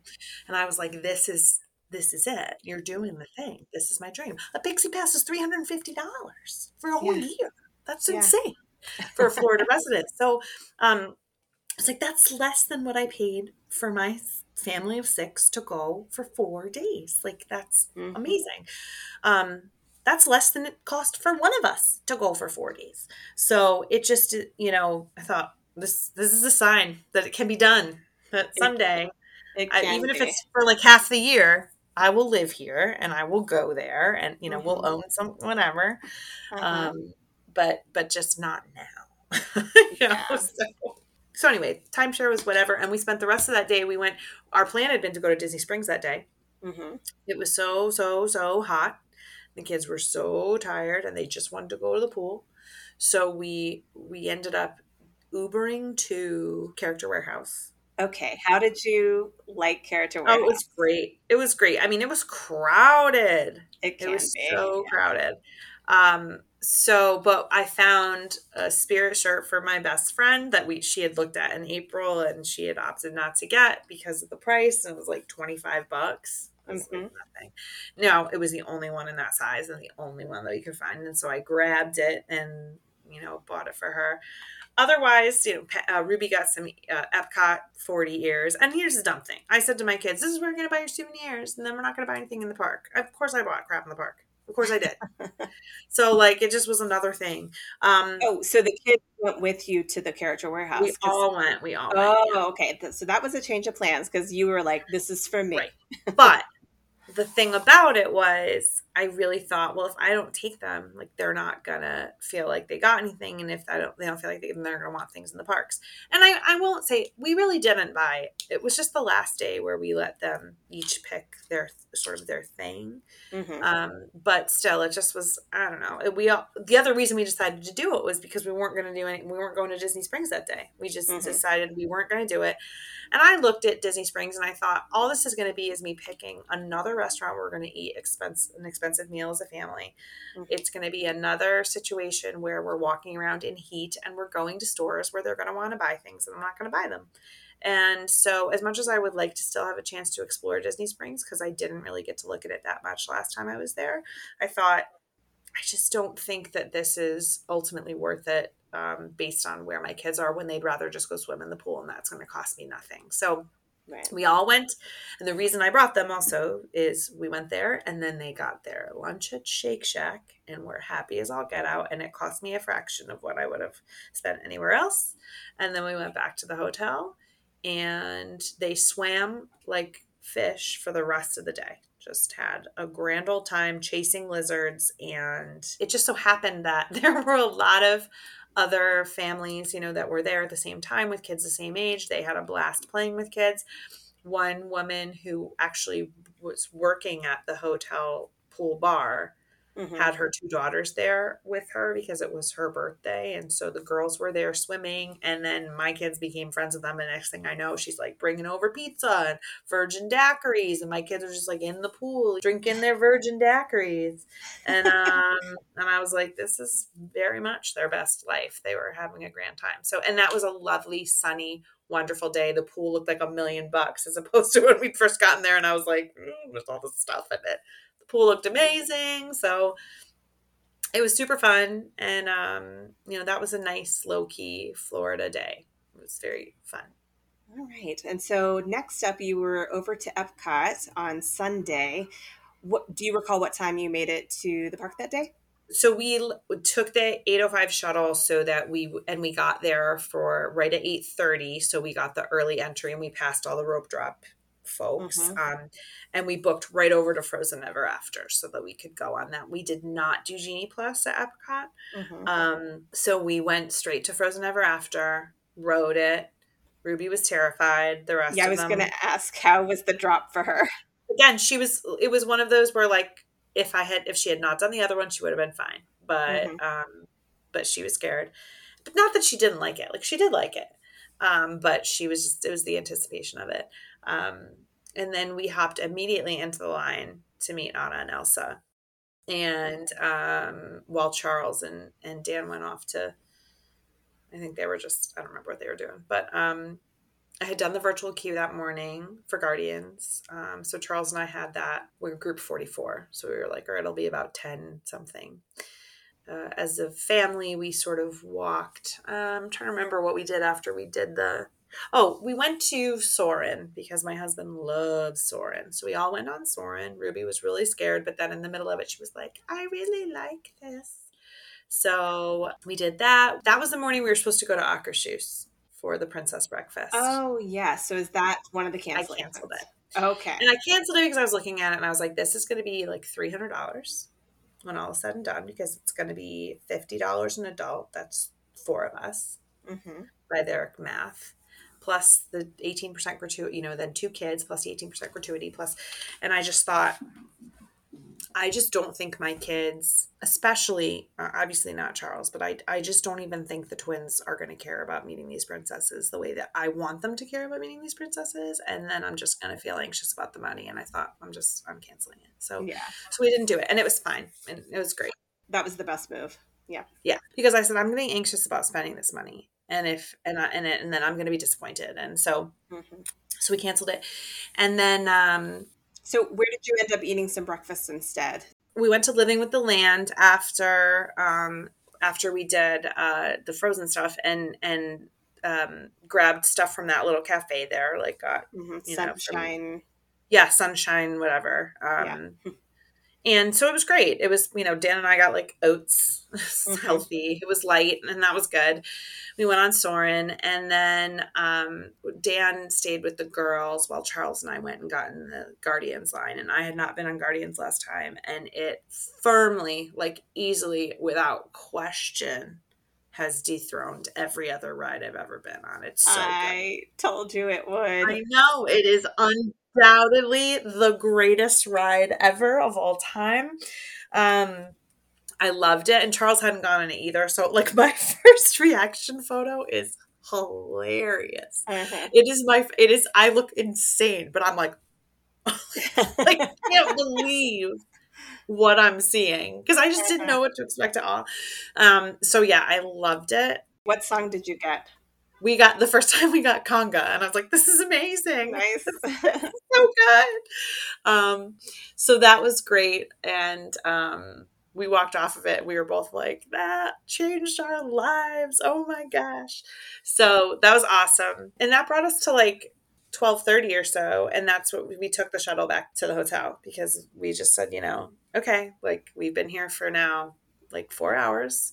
hmm We'll go back to the hotel. And we did. Um, we went to the pool for a couple hours. We hung out and, you know, waited for it to cool down a little bit because it was very warm. hmm And then we took the shuttle back. We took the 405 shuttle back um, for our five o'clock reservation at Tutto Italia. Or, and let me tell you, that was, again, if I had realized when I was making the reservation six months or 60 days ago Mhm. that we would be walking into the park and then have to get to the very farthest place Yes. that was horrific. It was awful. It was terrible. So um, Did you walk or take the boat across the water?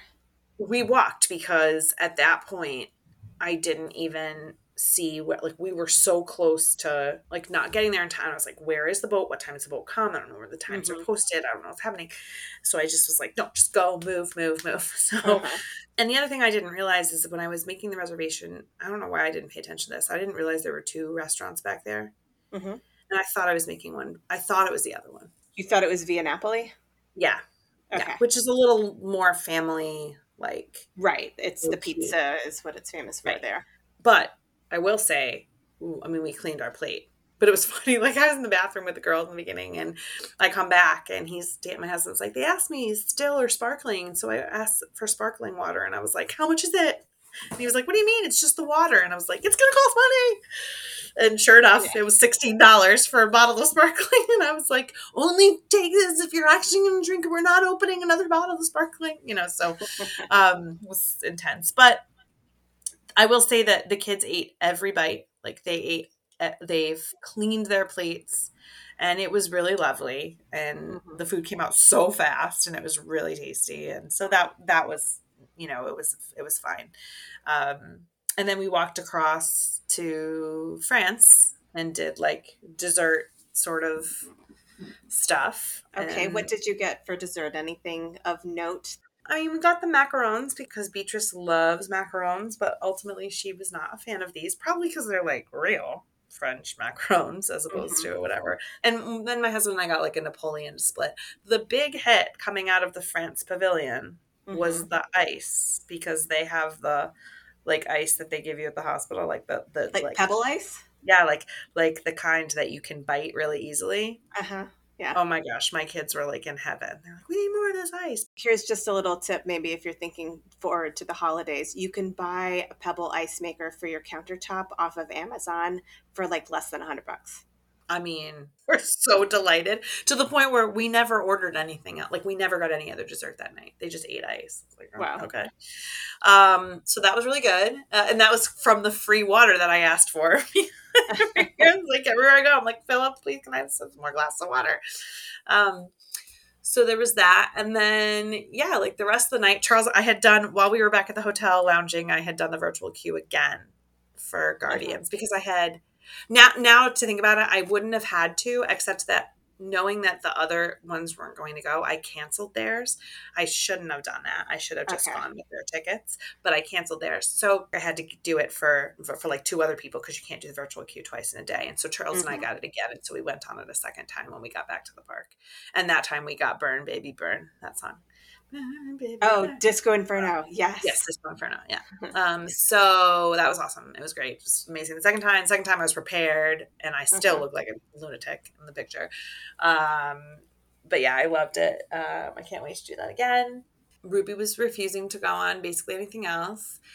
So um, Dan and Charles and Beatrice went on Spaceship Earth Mm-hmm. Wow. I, I was trying to be mindful of the fact that there were, had been several times because of those rides, the big rides, where I had been, Dan had been left with all the kids, right? So, like, mm-hmm. I wanted to make sure that I was trying to spread that out evenly. He went on Spaceship Earth while I took Penny and Ruby and we just walked around and ultimately just found a nice spot to watch the fireworks. So we went right to that um, you know area between the two shops at the entrance of the World Showcase, and mm-hmm. we were there like an hour before the fireworks started. So we sat down at a spot where there was a clear view, and we just parked it there. Bought a lot of water um, because I had run out of options for free water, um, and just sat there and did that. And then we watched the fireworks there, and that was adorable too. Ruby loved it. Um, I could tell my husband was pretty done at that point because he was hot and he was tired. And I will say that Epcot right now, with the walls up, is really frustrating. Yes. And it's just like, I don't think I would want to go back until the walls are down, which I know is soon. Right. But um, but I, I just having gone twice this year with that scenario it makes you just feel like you have to travel so far to get to some place that should be so much closer. Right. Um, so that that's a lot. Um, but you know um, having said we had a lovely fireworks experience and then we hit the road and shuttle was there and all was well. So that was good all right. So the next day was your big Magic Kingdom day. Magic Kingdom day. What time did you get there? And um, I, I know that you mentioned that things did not go as well as expected during Magic Kingdom. So did the day start off badly? No, it was just um it just was a it, it was like sort of a comedy of errors. Um it was fine. It all all told it was still fine, you know, but um I did the virtual queue for Tron. We got that. Um, and that was great. It was later for later in the day. Um, to begin with, we got there just about when it opened. Um, we missed rope drop on it in the sense that we got there right as it opened. First thing we did was take a picture, you know, in front of that castle, um, which I've never been there quite that early or just been thinking about that at that time. So we must have been interrupted by like 50 different horse drawn carriages and double decker buses and all sorts of stuff going through that I never really thought about before. So we did our picture and we did, I did Genie Plus, just assuming that it was the right thing to do. Um, that day it was, I want to say $23 a person and so we uh, did the um, ride I've never done before, which was that Buzz Lightyear one, which okay. the kids enjoyed. Although they were like, "It's not as fun as Toy Story Mania." It's like you're you're right, it's not, but um, whatever. Uh, so we did that, and then um, and then Penny and Charles and Dan and Beatrice went on Astro Orbiter, which had a relatively short line at that point, and I sat mm-hmm. with Ruby, who was just would not not doing it. Um, we tried to be mindful of not like cutting across the park like crazy because at that point, I mean, this is a lot of information, but it's just a fact. Like August walking through Disney is like constant sweat, constant chafing, constant. So my kids, my husband, they were like, this hurts. Now I felt like primed. Like I was like been training because I've been walking every day at my in at home um, in mm-hmm. this crazy heat, and I was like, I feel like a million bucks, but whatever. Um, but we tried to make sure that we were going in order. So really, the only point where things sort of like went off the rails, and it's silly things, it's little things, but this is my anxiety. Like this is this is why planning for me is is important, and at the same time can be my worst enemy. So we did Small Worlds, mm-hmm. and the kids all liked that. Um, and then basically we made the decision that you know we were going to leave early. Uh, we were going to leave it about after we did that, and then we would head back to the park an hour earlier than than we'd done the day before. We're like, we'll leave around, we'll leave on the twelve thirty shuttle. Shuttle. We will come back at um, three o'clock. Mm-hmm. And where we ended up, when we ended up getting off of Small World, I was like, right, we have to book it to get back to get that twelve thirty shuttle. And that was when we realized we're in the middle of a parade. Like, there's no good way to do mm. this. We can't get back. And even though we got to the front of the park with enough time probably to get out that they wouldn't let us through. Like there was no getting out. So we waited in the emporium just in the air conditioning. And at that point i had had my daughter's very expensive brand new personalized yeti water bottle with us. I like handed it to someone in my family it was empty because i had been refilling it with water this whole time um, it was like the first time I let something out of my sight, like that I wasn't watching every single little last thing. And wouldn't you know it, when we finally get back to the hotel after missing the shuttle and we pay for an Uber to get us back to the hotel, that's when I realize it is gone. And I'm like sobbing about this missing water bottle because to me it's like I've had everything lined up. I'm always responsible. I'm always mm-hmm. double checking and triple checking. And this one thing, like nobody else ever you know, takes response. I'm the only one thinking 15 steps ahead. And it's true because they're just like having a nice life. Mm-hmm. And I recognize that I put that all on myself. Like I'm the one that puts all that pressure on on me. I nobody asks me to do that. Um, but I was really, really, really upset about it. Like like really upset about it. It's like that's a when all is said and done, that was a forty dollar water bottle. Usually I buy them at Target we're already spending so much money. Add that to the tally. Like I was like, mm-hmm. and that was the point where my husband was like, maybe you just need to sit down for a while by the pool. And I was like, you know, like wrong answer.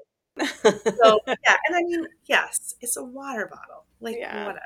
So, um, and Beatrice at that point was saying that she just like didn't feel well, and that's when I realized that for Magic Kingdom morning, we'd never really incorporated a good breakfast. Like she probably was starving. Like we Uh-huh. didn't even think about it. So I got her food and I stayed with her in the hotel room while Dan brought the rest of the kids down to the pool. Um, and I just like tried to clean up because the whole hotel room was chaos. It was like messy and Mhm. you know just all that jazz. So um, we go back to the park. I'm still totally dwelling on this water bottle. Totally. Um, we get back to the park and Charles and I never got to Tron before we left. And our virtual queue time has expired, but for the most part, I hear that they generally are pretty good about it. Um, so at first, we all six of us are have this virtual queue technically. So I thought, well, Mhm. maybe we'll do child swap, like maybe I don't know. But Dan like went over there, saw it. and He was like, yeah, there's no, there's no way I'm doing this. So and I and Penny was like, "No way, I'm doing this," and the other two were too short. So so Charles and I did that, and we had a reservation at Tony's. Um, can we pause one second? They did not give you a hard time about missing your virtual queue because I'm hearing at Tron that they are because it's so new compared to the other ones. They wanted to know why we were late, and I was like, "Cause I have four kids, and this is really hard." Is what I said, and she was not amused. Um, but but I but I kind of was like, I understand that you have this system, but the water bottle really set me off because I almost told this lady off. I thought I'm not gonna I'm gonna go to Disney jail because you know we have this f- reservation for dinner that I had to mm-hmm. make you know 60 days ago, and then you were in a system where.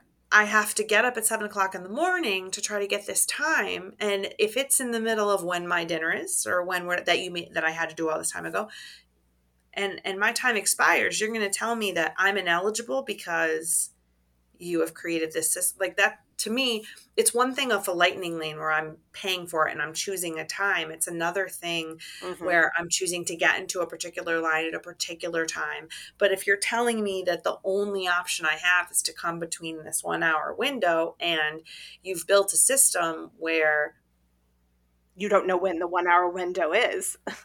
I, that to me is Yeah. it, it would be a really rude move Mm-hmm. to then say, well, no, you can't do it. And you have no other chance to do it either because you didn't use it and you've already, whatever. So she gave me a little, and I, I mean, I could have said a million things. I could have said we were stuck at a food restaurant. We were, I, I was, I could have gone off on a whole diatribe about why this is just, please just let me go on this ride with my son. Um, but anyway, and it's amazing to me how long the virtual queue still takes because I- we got in that line. Our reservation was for four fifty. hmm We got in the line at four, and I thought, well, that's you know, because Penny wanted to stay and watch us go. Mm-hmm. Um, but at some point, I was like, you better get over there and tell them we're coming. And we didn't. Charles and I didn't make it to the restaurant until five twenty. Mm-hmm. And again, this poor kid, we got off that ride, and I was like, go, go. so we ran Mm-hmm. down there. And luckily, Tony's was like, they were totally chill about it, you know. But Dan, of course, had like ordered soup first to like, they're sitting at this table. So we did Tron. We went, we had dinner, and Tony's is lovely. It was just as expensive, frankly, as the fancy Italian restaurant, which was because probably of the soup, garlic bread for the table or whatever. And then um, I had gotten a Peter Pan's flight lightning lane, and then it was just like rapid succession. We did Peter Pan, we did Winnie the Pooh, we did the teacups, we did Voyage of the Little Mermaid, we did that whole section. It was from Voyage of the Little Mermaid back to the carousel, which Ruby had wanted to go on again, where we lost Beatrice. And that was awful. um, so we were just, we had left the stroller in the stroller parking by the carousel because, you know, that whole loop is very straightforward. Peter Mhm. Pan, here to there. While we were doing Peter Pan, Charles went over to Space Mountain. He was the only one that wanted to do Space Mountain. So I had gotten him a fast pass for that. And it just, it was the simplest thing. It was that, you know, we were walking from Little Mermaid back down to the carousel. And I walked over to get the stroller. But to me, it was like the same as the water bottle. I'm watching everybody all the time, but I go to get that stroller. And in that moment where I'm distracted by that, Beatrice just kept walking, right? And nobody else was paying attention. So when I turn around, I'm like, where's Beatrice? And they're like, "Ooh, ooh, ooh, ooh."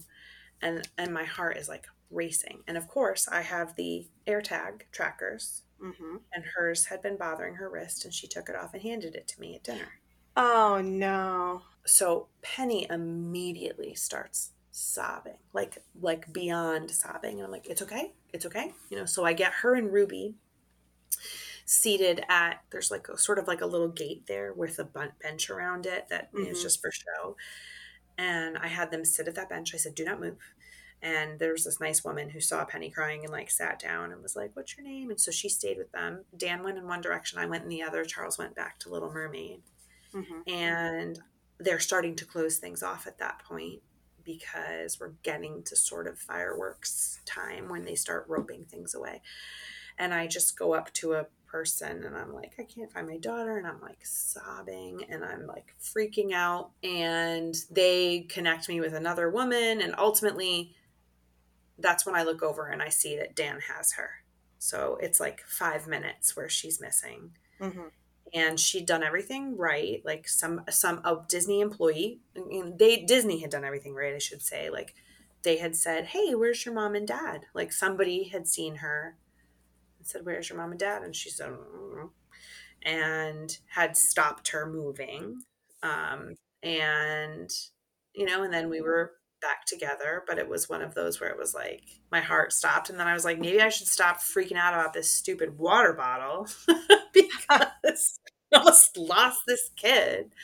But, um, but it's hard. It's hard. I mean, I hate to generalize, but it is very hard for mothers um, because we feel all this responsibility. And I always equate it to being like the stage manager of it our is. home and of our family and i have to know what's going on in five different places and if you relax for one minute things like that can happen and a lot of times i'm fine like something happens I don't flip out about it. But every once in a while, if you catch me in the right circumstance where you're tired and you're hot and all these other factors are at play, when that happens during those times, that is when you really feel it. And that is when the feelings come out of like, why am I the only one doing this?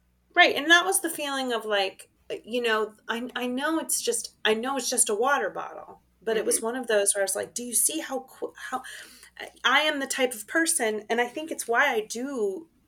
That's why I am a director. It's why I am a, a theater person. It's why I do have the ability to do that job. Is that I am always thinking 10, 15 steps ahead. And it is baffling to me when other people, Charles was joking with me as we were going to the, as we were running to Tony's. Says, Mom, I don't know how you're doing it. You just kept finding all of these little tiny pathways that closed right behind you It's like I'm looking at I'm I'm like doing all of the I see all the paths and patterns and whatever.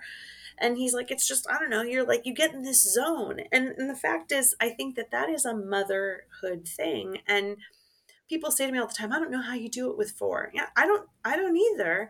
You and sometimes do. you just do. And it was one of those where I thought, how is it that I work? I am constantly, there was a point during the trip where Dan sat down, he says, you know, I'd love to have a conversation with you that was not about what we are doing next. And I was like, too bad. I know you would like that.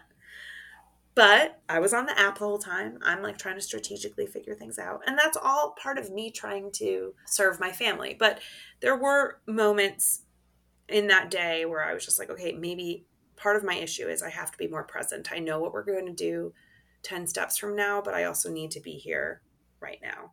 And so that was scary and then when when we got her back what was interesting is like she was fine unfazed completely ruby was okay Charles had jumped into action, was like super awesome big brother, but you know, he we all recovered, but Penny could, Penny could not recover. I mean, Penny was in full-blown panic for a good long while. And then the only other we said, you know, we're going to not spend too much time much more time in the park. We're just going to get out of here and at that point we decide we're going to go on pirates. We're like, oh, pirates, that's an easy. Mm-hmm. I don't know why I continually forget that pirates has a drop in it.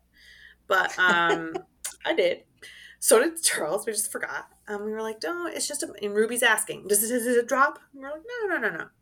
And it really isn't that big a drop, but we're not in a place for it. So when you remembered that the drop was coming and the ride is already going, at that point, do you just pretend like you didn't like, know? It's, it's, it's just a little. It's fine. It's gonna be. It's just a little thing. And we were honest. We were like, it's. I didn't remember this. That's how little it registered for me. Mm-hmm. Um, and it's early in the ride, you know, and then the whole rest of the ride is like the smell of smoke. And Mhm. Penny, I don't think it's motion sickness. She thinks it's motion sickness. I think it's anxiety. I really do think that Mhm. she gets so anxious about what's going to happen, and she doesn't like small spaces. Well, at that point, it's like after you go through the pitch black tunnel down the thing, and then there's like the smell of burning. Mm-hmm. She was like hysterically crying, like sobbing. And so I was like, we have to leave. like, we have to get out of here. So we get off the ride. And I think also she was she was just hot. We're all dehydrated and tired. We so we get her a drink, and that's the point where we're like, you know, we're gonna buy if it's gonna happen, it might as well happen now. We're gonna buy the we bought Ruby the Little Mermaid bubble wand, and we bought Mhm. Beatrice the Mickey one. If you want to know which one to get, if you're a parent listening to this, don't get the Little Mermaid one because it sings incessantly. Um, it's beautiful. Which song does it sing? Part of your world? It just is like like on a loop. Don't do it. Okay. And even the lady at the desk, you know, it's hard to find a Disney employee who has like any snark or whatever. Uh-huh. She was like, yeah, it's not, it's not my favorite. It's not my favorite one. She's like, "Are you sure you want this?" Right, right. I was like, wow, it is. Um, but anyway, so so they did that, and then we just made our way to the front. Penny really wanted to go. I have to go home. I have to go home. I have to go home. I want to leave. I want to go home. I don't want to stay for the fireworks. But you know, when we were there in April, there had been a rain delay on the fireworks, and we, as a school group, they had been like, "All right, we're gonna stick around until nine thirty, but then we really have to go because we have." And of course, as we were leaving the park, they're like, "Welcome to Happily Ever After," and Charles was like, Mhm. "No," and we wouldn't let them watch them because we couldn't. Mhm. So I was not going to do it to him again. So, like I said, we we watched, I would say like three quarters of them from Mhm. right in front of the train station, Okay. and then just as it was starting to end, we like booked it to the monorail so that Yeah. we could make it to our nine thirty shuttle back, which was the double decker bus. So Magic Kingdom Day was just it was just a lot of emotions. So wow. but you know it was fun. I did all the stuff i cared about doing. I would have liked to do big thunder because i didn't do it last time either. It's kind of off there by itself right now because it Splash is right now because so- tiana's in the way. Yeah. so um i just was never going to get back there. I knew that if i knew that haunted mansion was going to be too scary. Mhm. so i didn't bother. And it was cute. I don't think I'd been, I, I feel like i have been on winnie the pooh but i didn't remember it. And the kids liked it. I love it. It's so trippy. Really it is really trippy and the girls love the teacups so that's how i why i don't think it's motion sickness with penny i'm like hmm I think it was just more like the anxiety of not knowing what's coming next. hmm Um, so yeah, so that was our our Magic Kingdom day, and we got back and just crashed. So Was Animal Kingdom any better? And did it help with the ride anxiety that it's more like a zoo, so there are things for people to do who are not riding? first off, we recognized that we needed to let them sleep. hmm So we took the ten o'clock shuttle, which is against Okay. everything in my being. Like I'm used to just doing the whole thing, and the only thing about that that stunk was that meant also that we were there for the hottest part of the day. And I don't know why. I don't know whether it's psychological or what, but I feel like Animal Kingdom is the hottest park. It it, it just it's brutally hot. Everyone says that. So uh, when we got there, we we went straight to the boneyard and let the girls run around and have a grand old time. I did do Genie Plus again. Genie Plus was cheap. Right? It was less than a Mhm. hundred bucks for all of us because there's just not as much you do with it. But um, I tried to be really conscientious though about going in order, like going Okay. around the park in order, so that we did Mhm. not have to do a lot of back and forth and back and forth. So I was on the app playing around a lot um, because I bought Lightning Lane for Flight of Passage for me and Charles and Penny and Dan, and I, um, you know, had done. I really the thing I got Genie Plus for in Animal Kingdom was Na'vi River Cruise because it's like two hours hmm to wait. I think that animatronic in there is like the coolest thing ever, and I just really wanted to be able to see it again. So, also, Dan and I both um, play the Elder Scrolls games on PlayStation, So there's this game called Skyrim, and like when I tell people that if you play Skyrim, you know exactly what I'm talking about because everything in that Na'vi River, like everything about it, uh-huh. feels like the Shivering Isles in Skyrim. And it's uncanny how Pandora looks so much like this mm-hmm. game. Um, and I think the game is first, but I could be wrong, so don't come for me. But um, but at any rate, um, so we started over at the Boneyard. Charles and I tried to walk over to Everest to do single rider, mm-hmm. and the single rider line was potentially longer than the regular line. And we were like, mm. right, this is not going to happen. So we walked and we got spots in the line to, to, go to Nemo. And so we went to the Nemo show, which I'd never seen, which was totally awesome. I um, love that show. I love it. There was a lot of it. Again, as a theater person who has a lot of shows um, to be thinking about with uh, how shall I build that for mm-hmm. underwater stuff. It was a really good um, research mission for mm-hmm. me. I got a lot of good intel up in there. Um, okay. And um, stuff that I think is doable. But yeah, I thought it was lovely. Um, and I just thought that's another cool job. Like you do mm-hmm. the same like half hour show six times a day. That's mm-hmm. that's cool. So I got a fast pass for Everest for Charles and I since the line was so long. So Charles and I went on it while the rest of them were just mad as hornets because it was so hot and just trying mm-hmm. to find a place to sit. So then we went and we, um, after Charles and I did Everest, we went and we ate. So we had a reservation that night at Yak and Yeti, which I also canceled. Okay. And we got food from that Yak and Yeti quick service. Mm-hmm. And then we all went on Kali River, which I'd never been on before and I did like very much. How did Ruby feel about Kali River Rapids? She liked it. She wasn't scared by the drops? She, well, it's funny. She was scared that that big first thing was going to bring you up to a drop. And they were like, uh-huh. no, no, no. It's just like rivers flow downhill. So every, I mean, she asked every person in line and every person uh-huh. in line, like every employee in line. And mm-hmm. they were like, it's just like a little slide. And it mm-hmm. was. I mean, she did not care. She was fine. Okay. That was the thing. In most cases, every ride she went on afterwards, she was like, that was the best. Mm-hmm. But then you'd be like, do you want to go on another ride? She could, no. Mm-hmm. And then she would, and whatever. Mm-hmm. Um, so then, um, so we did that. And, you know, then we went in order. We went, I had made a fast pass to see Mickey and we changed it to get that Kali River because of just where we were in line. Then we did the Lion King show mm-hmm. which we were like the last people to get in there. It was brutal. Mm-hmm. Um, I had not realized that that was one I should make a fa- I should use a fast pass for because it's so mm-hmm. popular. Next time I will, so we can sit closer than like in actually Africa. Um, mm.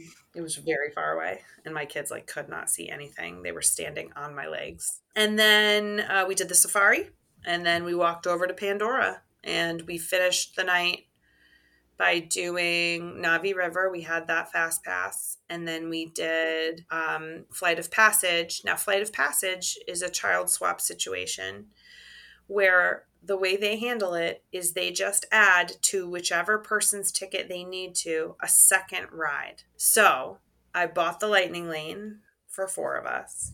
And then they added a second ride to my ticket. So it meant that like when I got a chance to go, I didn't have to go alone the second time, essentially. Oh, okay. Somebody else could go twice.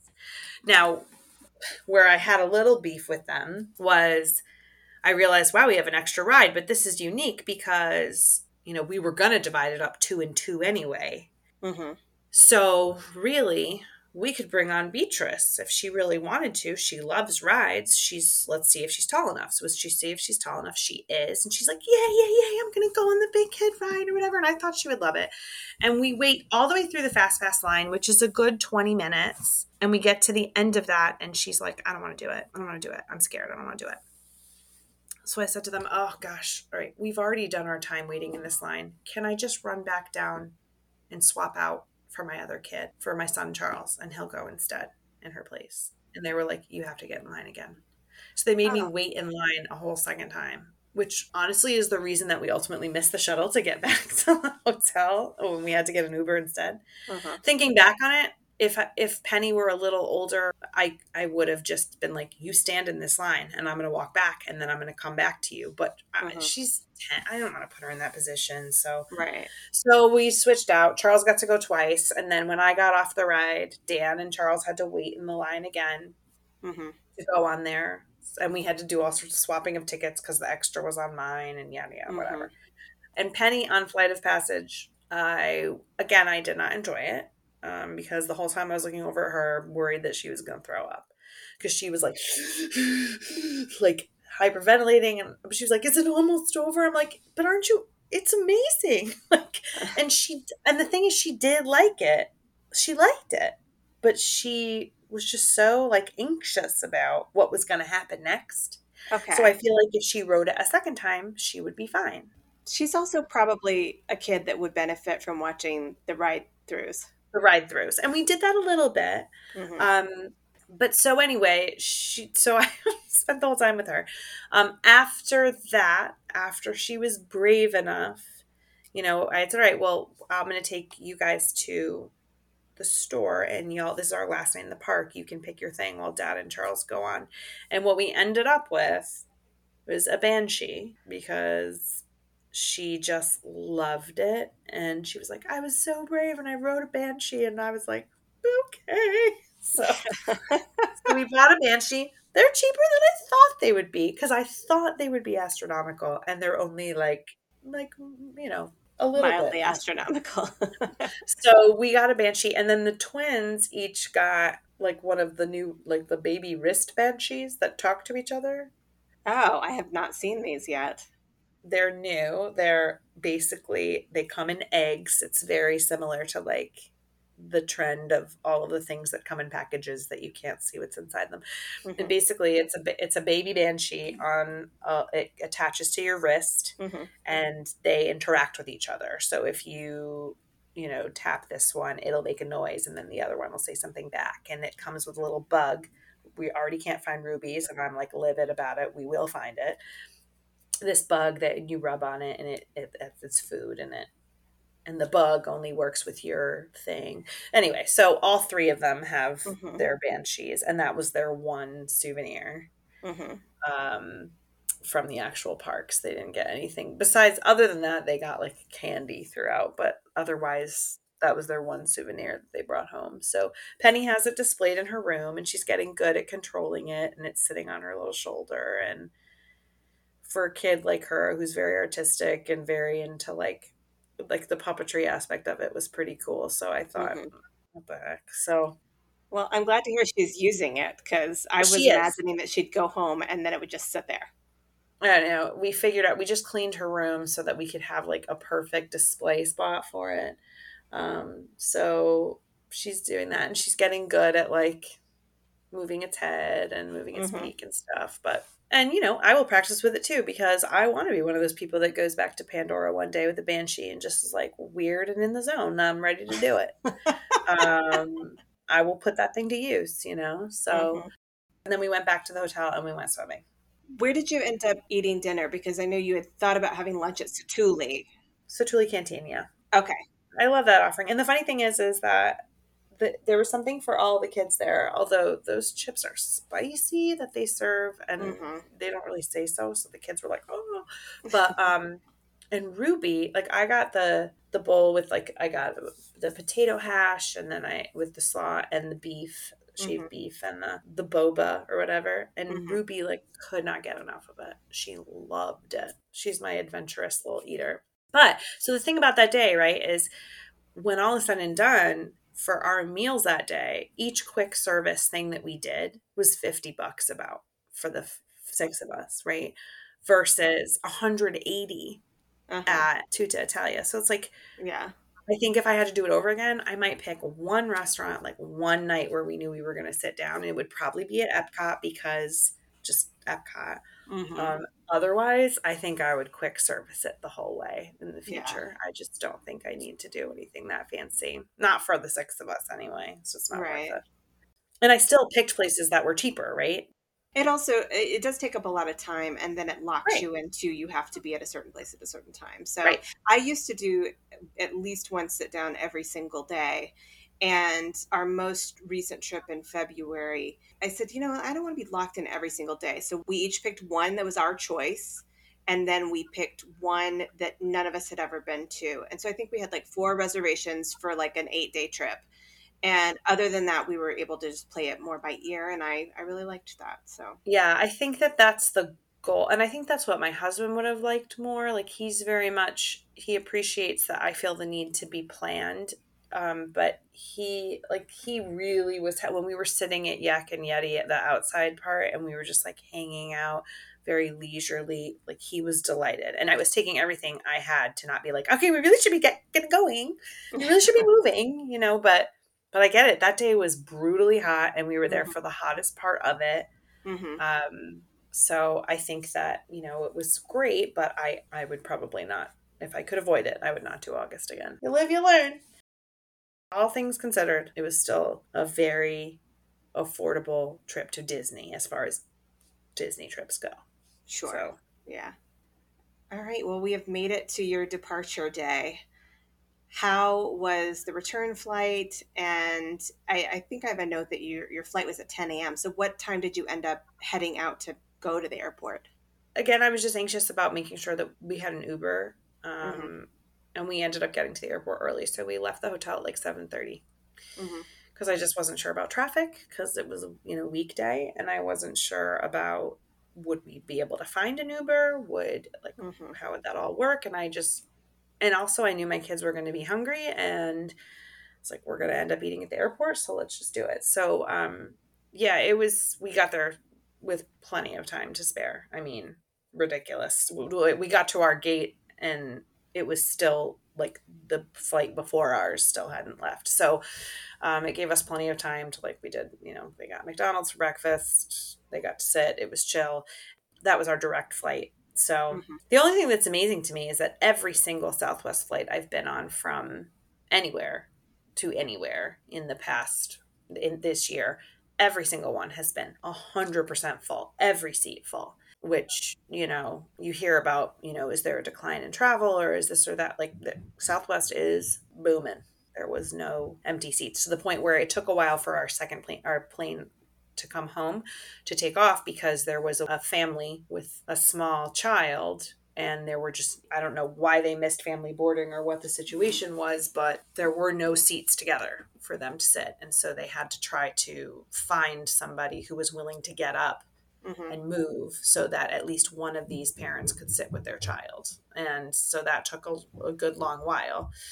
Um, so ultimately, they found somebody, I think, only after bribing them with free alcohol. and then that was that. I've never flown Southwest. They don't tend to be the most convenient flights for, for me. There's other options right. I go to. But is it a situation where it's always first come, first serve for seats?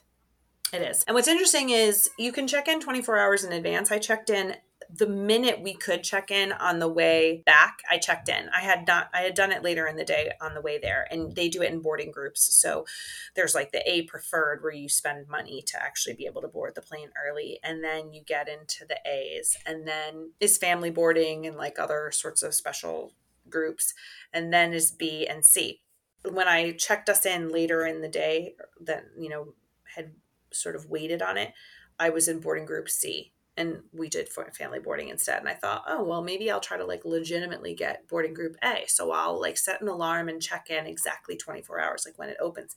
And mm-hmm. even checking in the minute I was eligible to do so, we got the end of boarding group B. So I suspect that there's like a lot of other mechanics of how you, we had booked our trip on want to get away fare, which was cheap um, I'm sure that there's priority boarding if you are going with a higher rate. Um, so yeah, and then it's just first come first serve. There are no assigned seats on the airplane. The only thing they care about is you can't sit in an exit row if you are not the right people to do so. So we just happened because we were family boarding, we always ended up in the back of the plane because all the seats before that had been taken by the time we got on there. Mm-hmm. Um, but we were able to get a row six across, you know, three and three. So our family just took up one row. But, you know, you get what you get. So I think that in this case, these people had been late to get on the plane. And that right. is why they hadn't ended up together. Otherwise, they would have because they do not separate families like that. Um, yeah. That's why family boarding exists. Okay. For us, it was pretty painless. All right. Well, that was a wonderful trip, but also an exhausting trip. The, a really hot time to go to Disney. You survived. You We did. ma- you managed with your your family with four children across the park, and I know that you said that the girls are kind of mixed on whether they would want to go back. In thinking ahead, you said probably a couple of years. Do you have a, a sense of the age that they will be next time you go? My hope is that we would get to go one more time before my son graduates high school. Mm-hmm. Um, so that means that we'd be going when they were probably eight Mm-hmm. or nine. So that would be the thought that they'll be eight or nine, and Charles will be at that point seventeen or eighteen. And and as I look back at my own childhood, um, the best trip that we took to Disney as a family was the one that we took when I was the oldest. I was seventeen. My cousin Alex was 15. My brother John was uh, 13. And my cousin Anna was 11. So it was about the same span Uh-huh. of ages. Um, and we had a great time together. And everybody was old enough to be able to really hang, you know, like get Yeah. it done. Um, but also old enough, like young enough to appreciate a Disney vacation with your family. So, although I get the sense that my oldest, like when, you know, our cousins are like at an age where they can go five and six years old, Charles will be pretty old. Charles will be probably 20. And I still think he's smart enough to recognize that a trip to Disney is is worth it. yeah. you know, like going to that Disney Junior baby rave is gonna still be worth it. it will still Disney. be entertaining. absolutely. So I think so.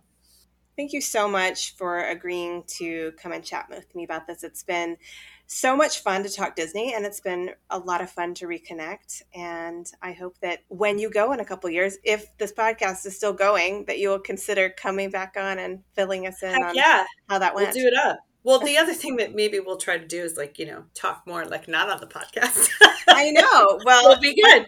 let me know if you are coming into the city because I don't think you're that far. I have no sense I'm of geography I'm when close. it comes to Connecticut, but Yeah, yeah, no, it's, we're pretty close. Yeah, no, we, Yeah. we- I just haven't gotten a chance much. I do want to get into the city. My friend is um the associate lighting designer of Back to the Future, so I've got to get in there and see it. Oh, because okay, I'm sure okay. his lights are, are glorious, and uh, and I haven't gotten to see. if you're coming to see it like and you want to plan in advance hit me up and let me know if you want to try to coordinate some something because i know somebody who's in the show too so oh, do you really? Oh, yeah, Yeah, yeah, yeah, yeah. yeah. Oh, that'd be fun. Thank you again to Sara for taking time out of your extremely busy schedule to share your trip report with me and with everyone who's listening this is the 10th full episode, so I would be remiss not to thank all of the other guests who have joined me on the show along the way. I did see a statistic that only 26% of all podcasts make it past 10 episodes, so this is a milestone for me. Thank you all so much for listening to these first 10 episodes, and I hope you'll stick around for the next 10 and more. That's all for today. Until next time, keep daydreaming about where you long to be.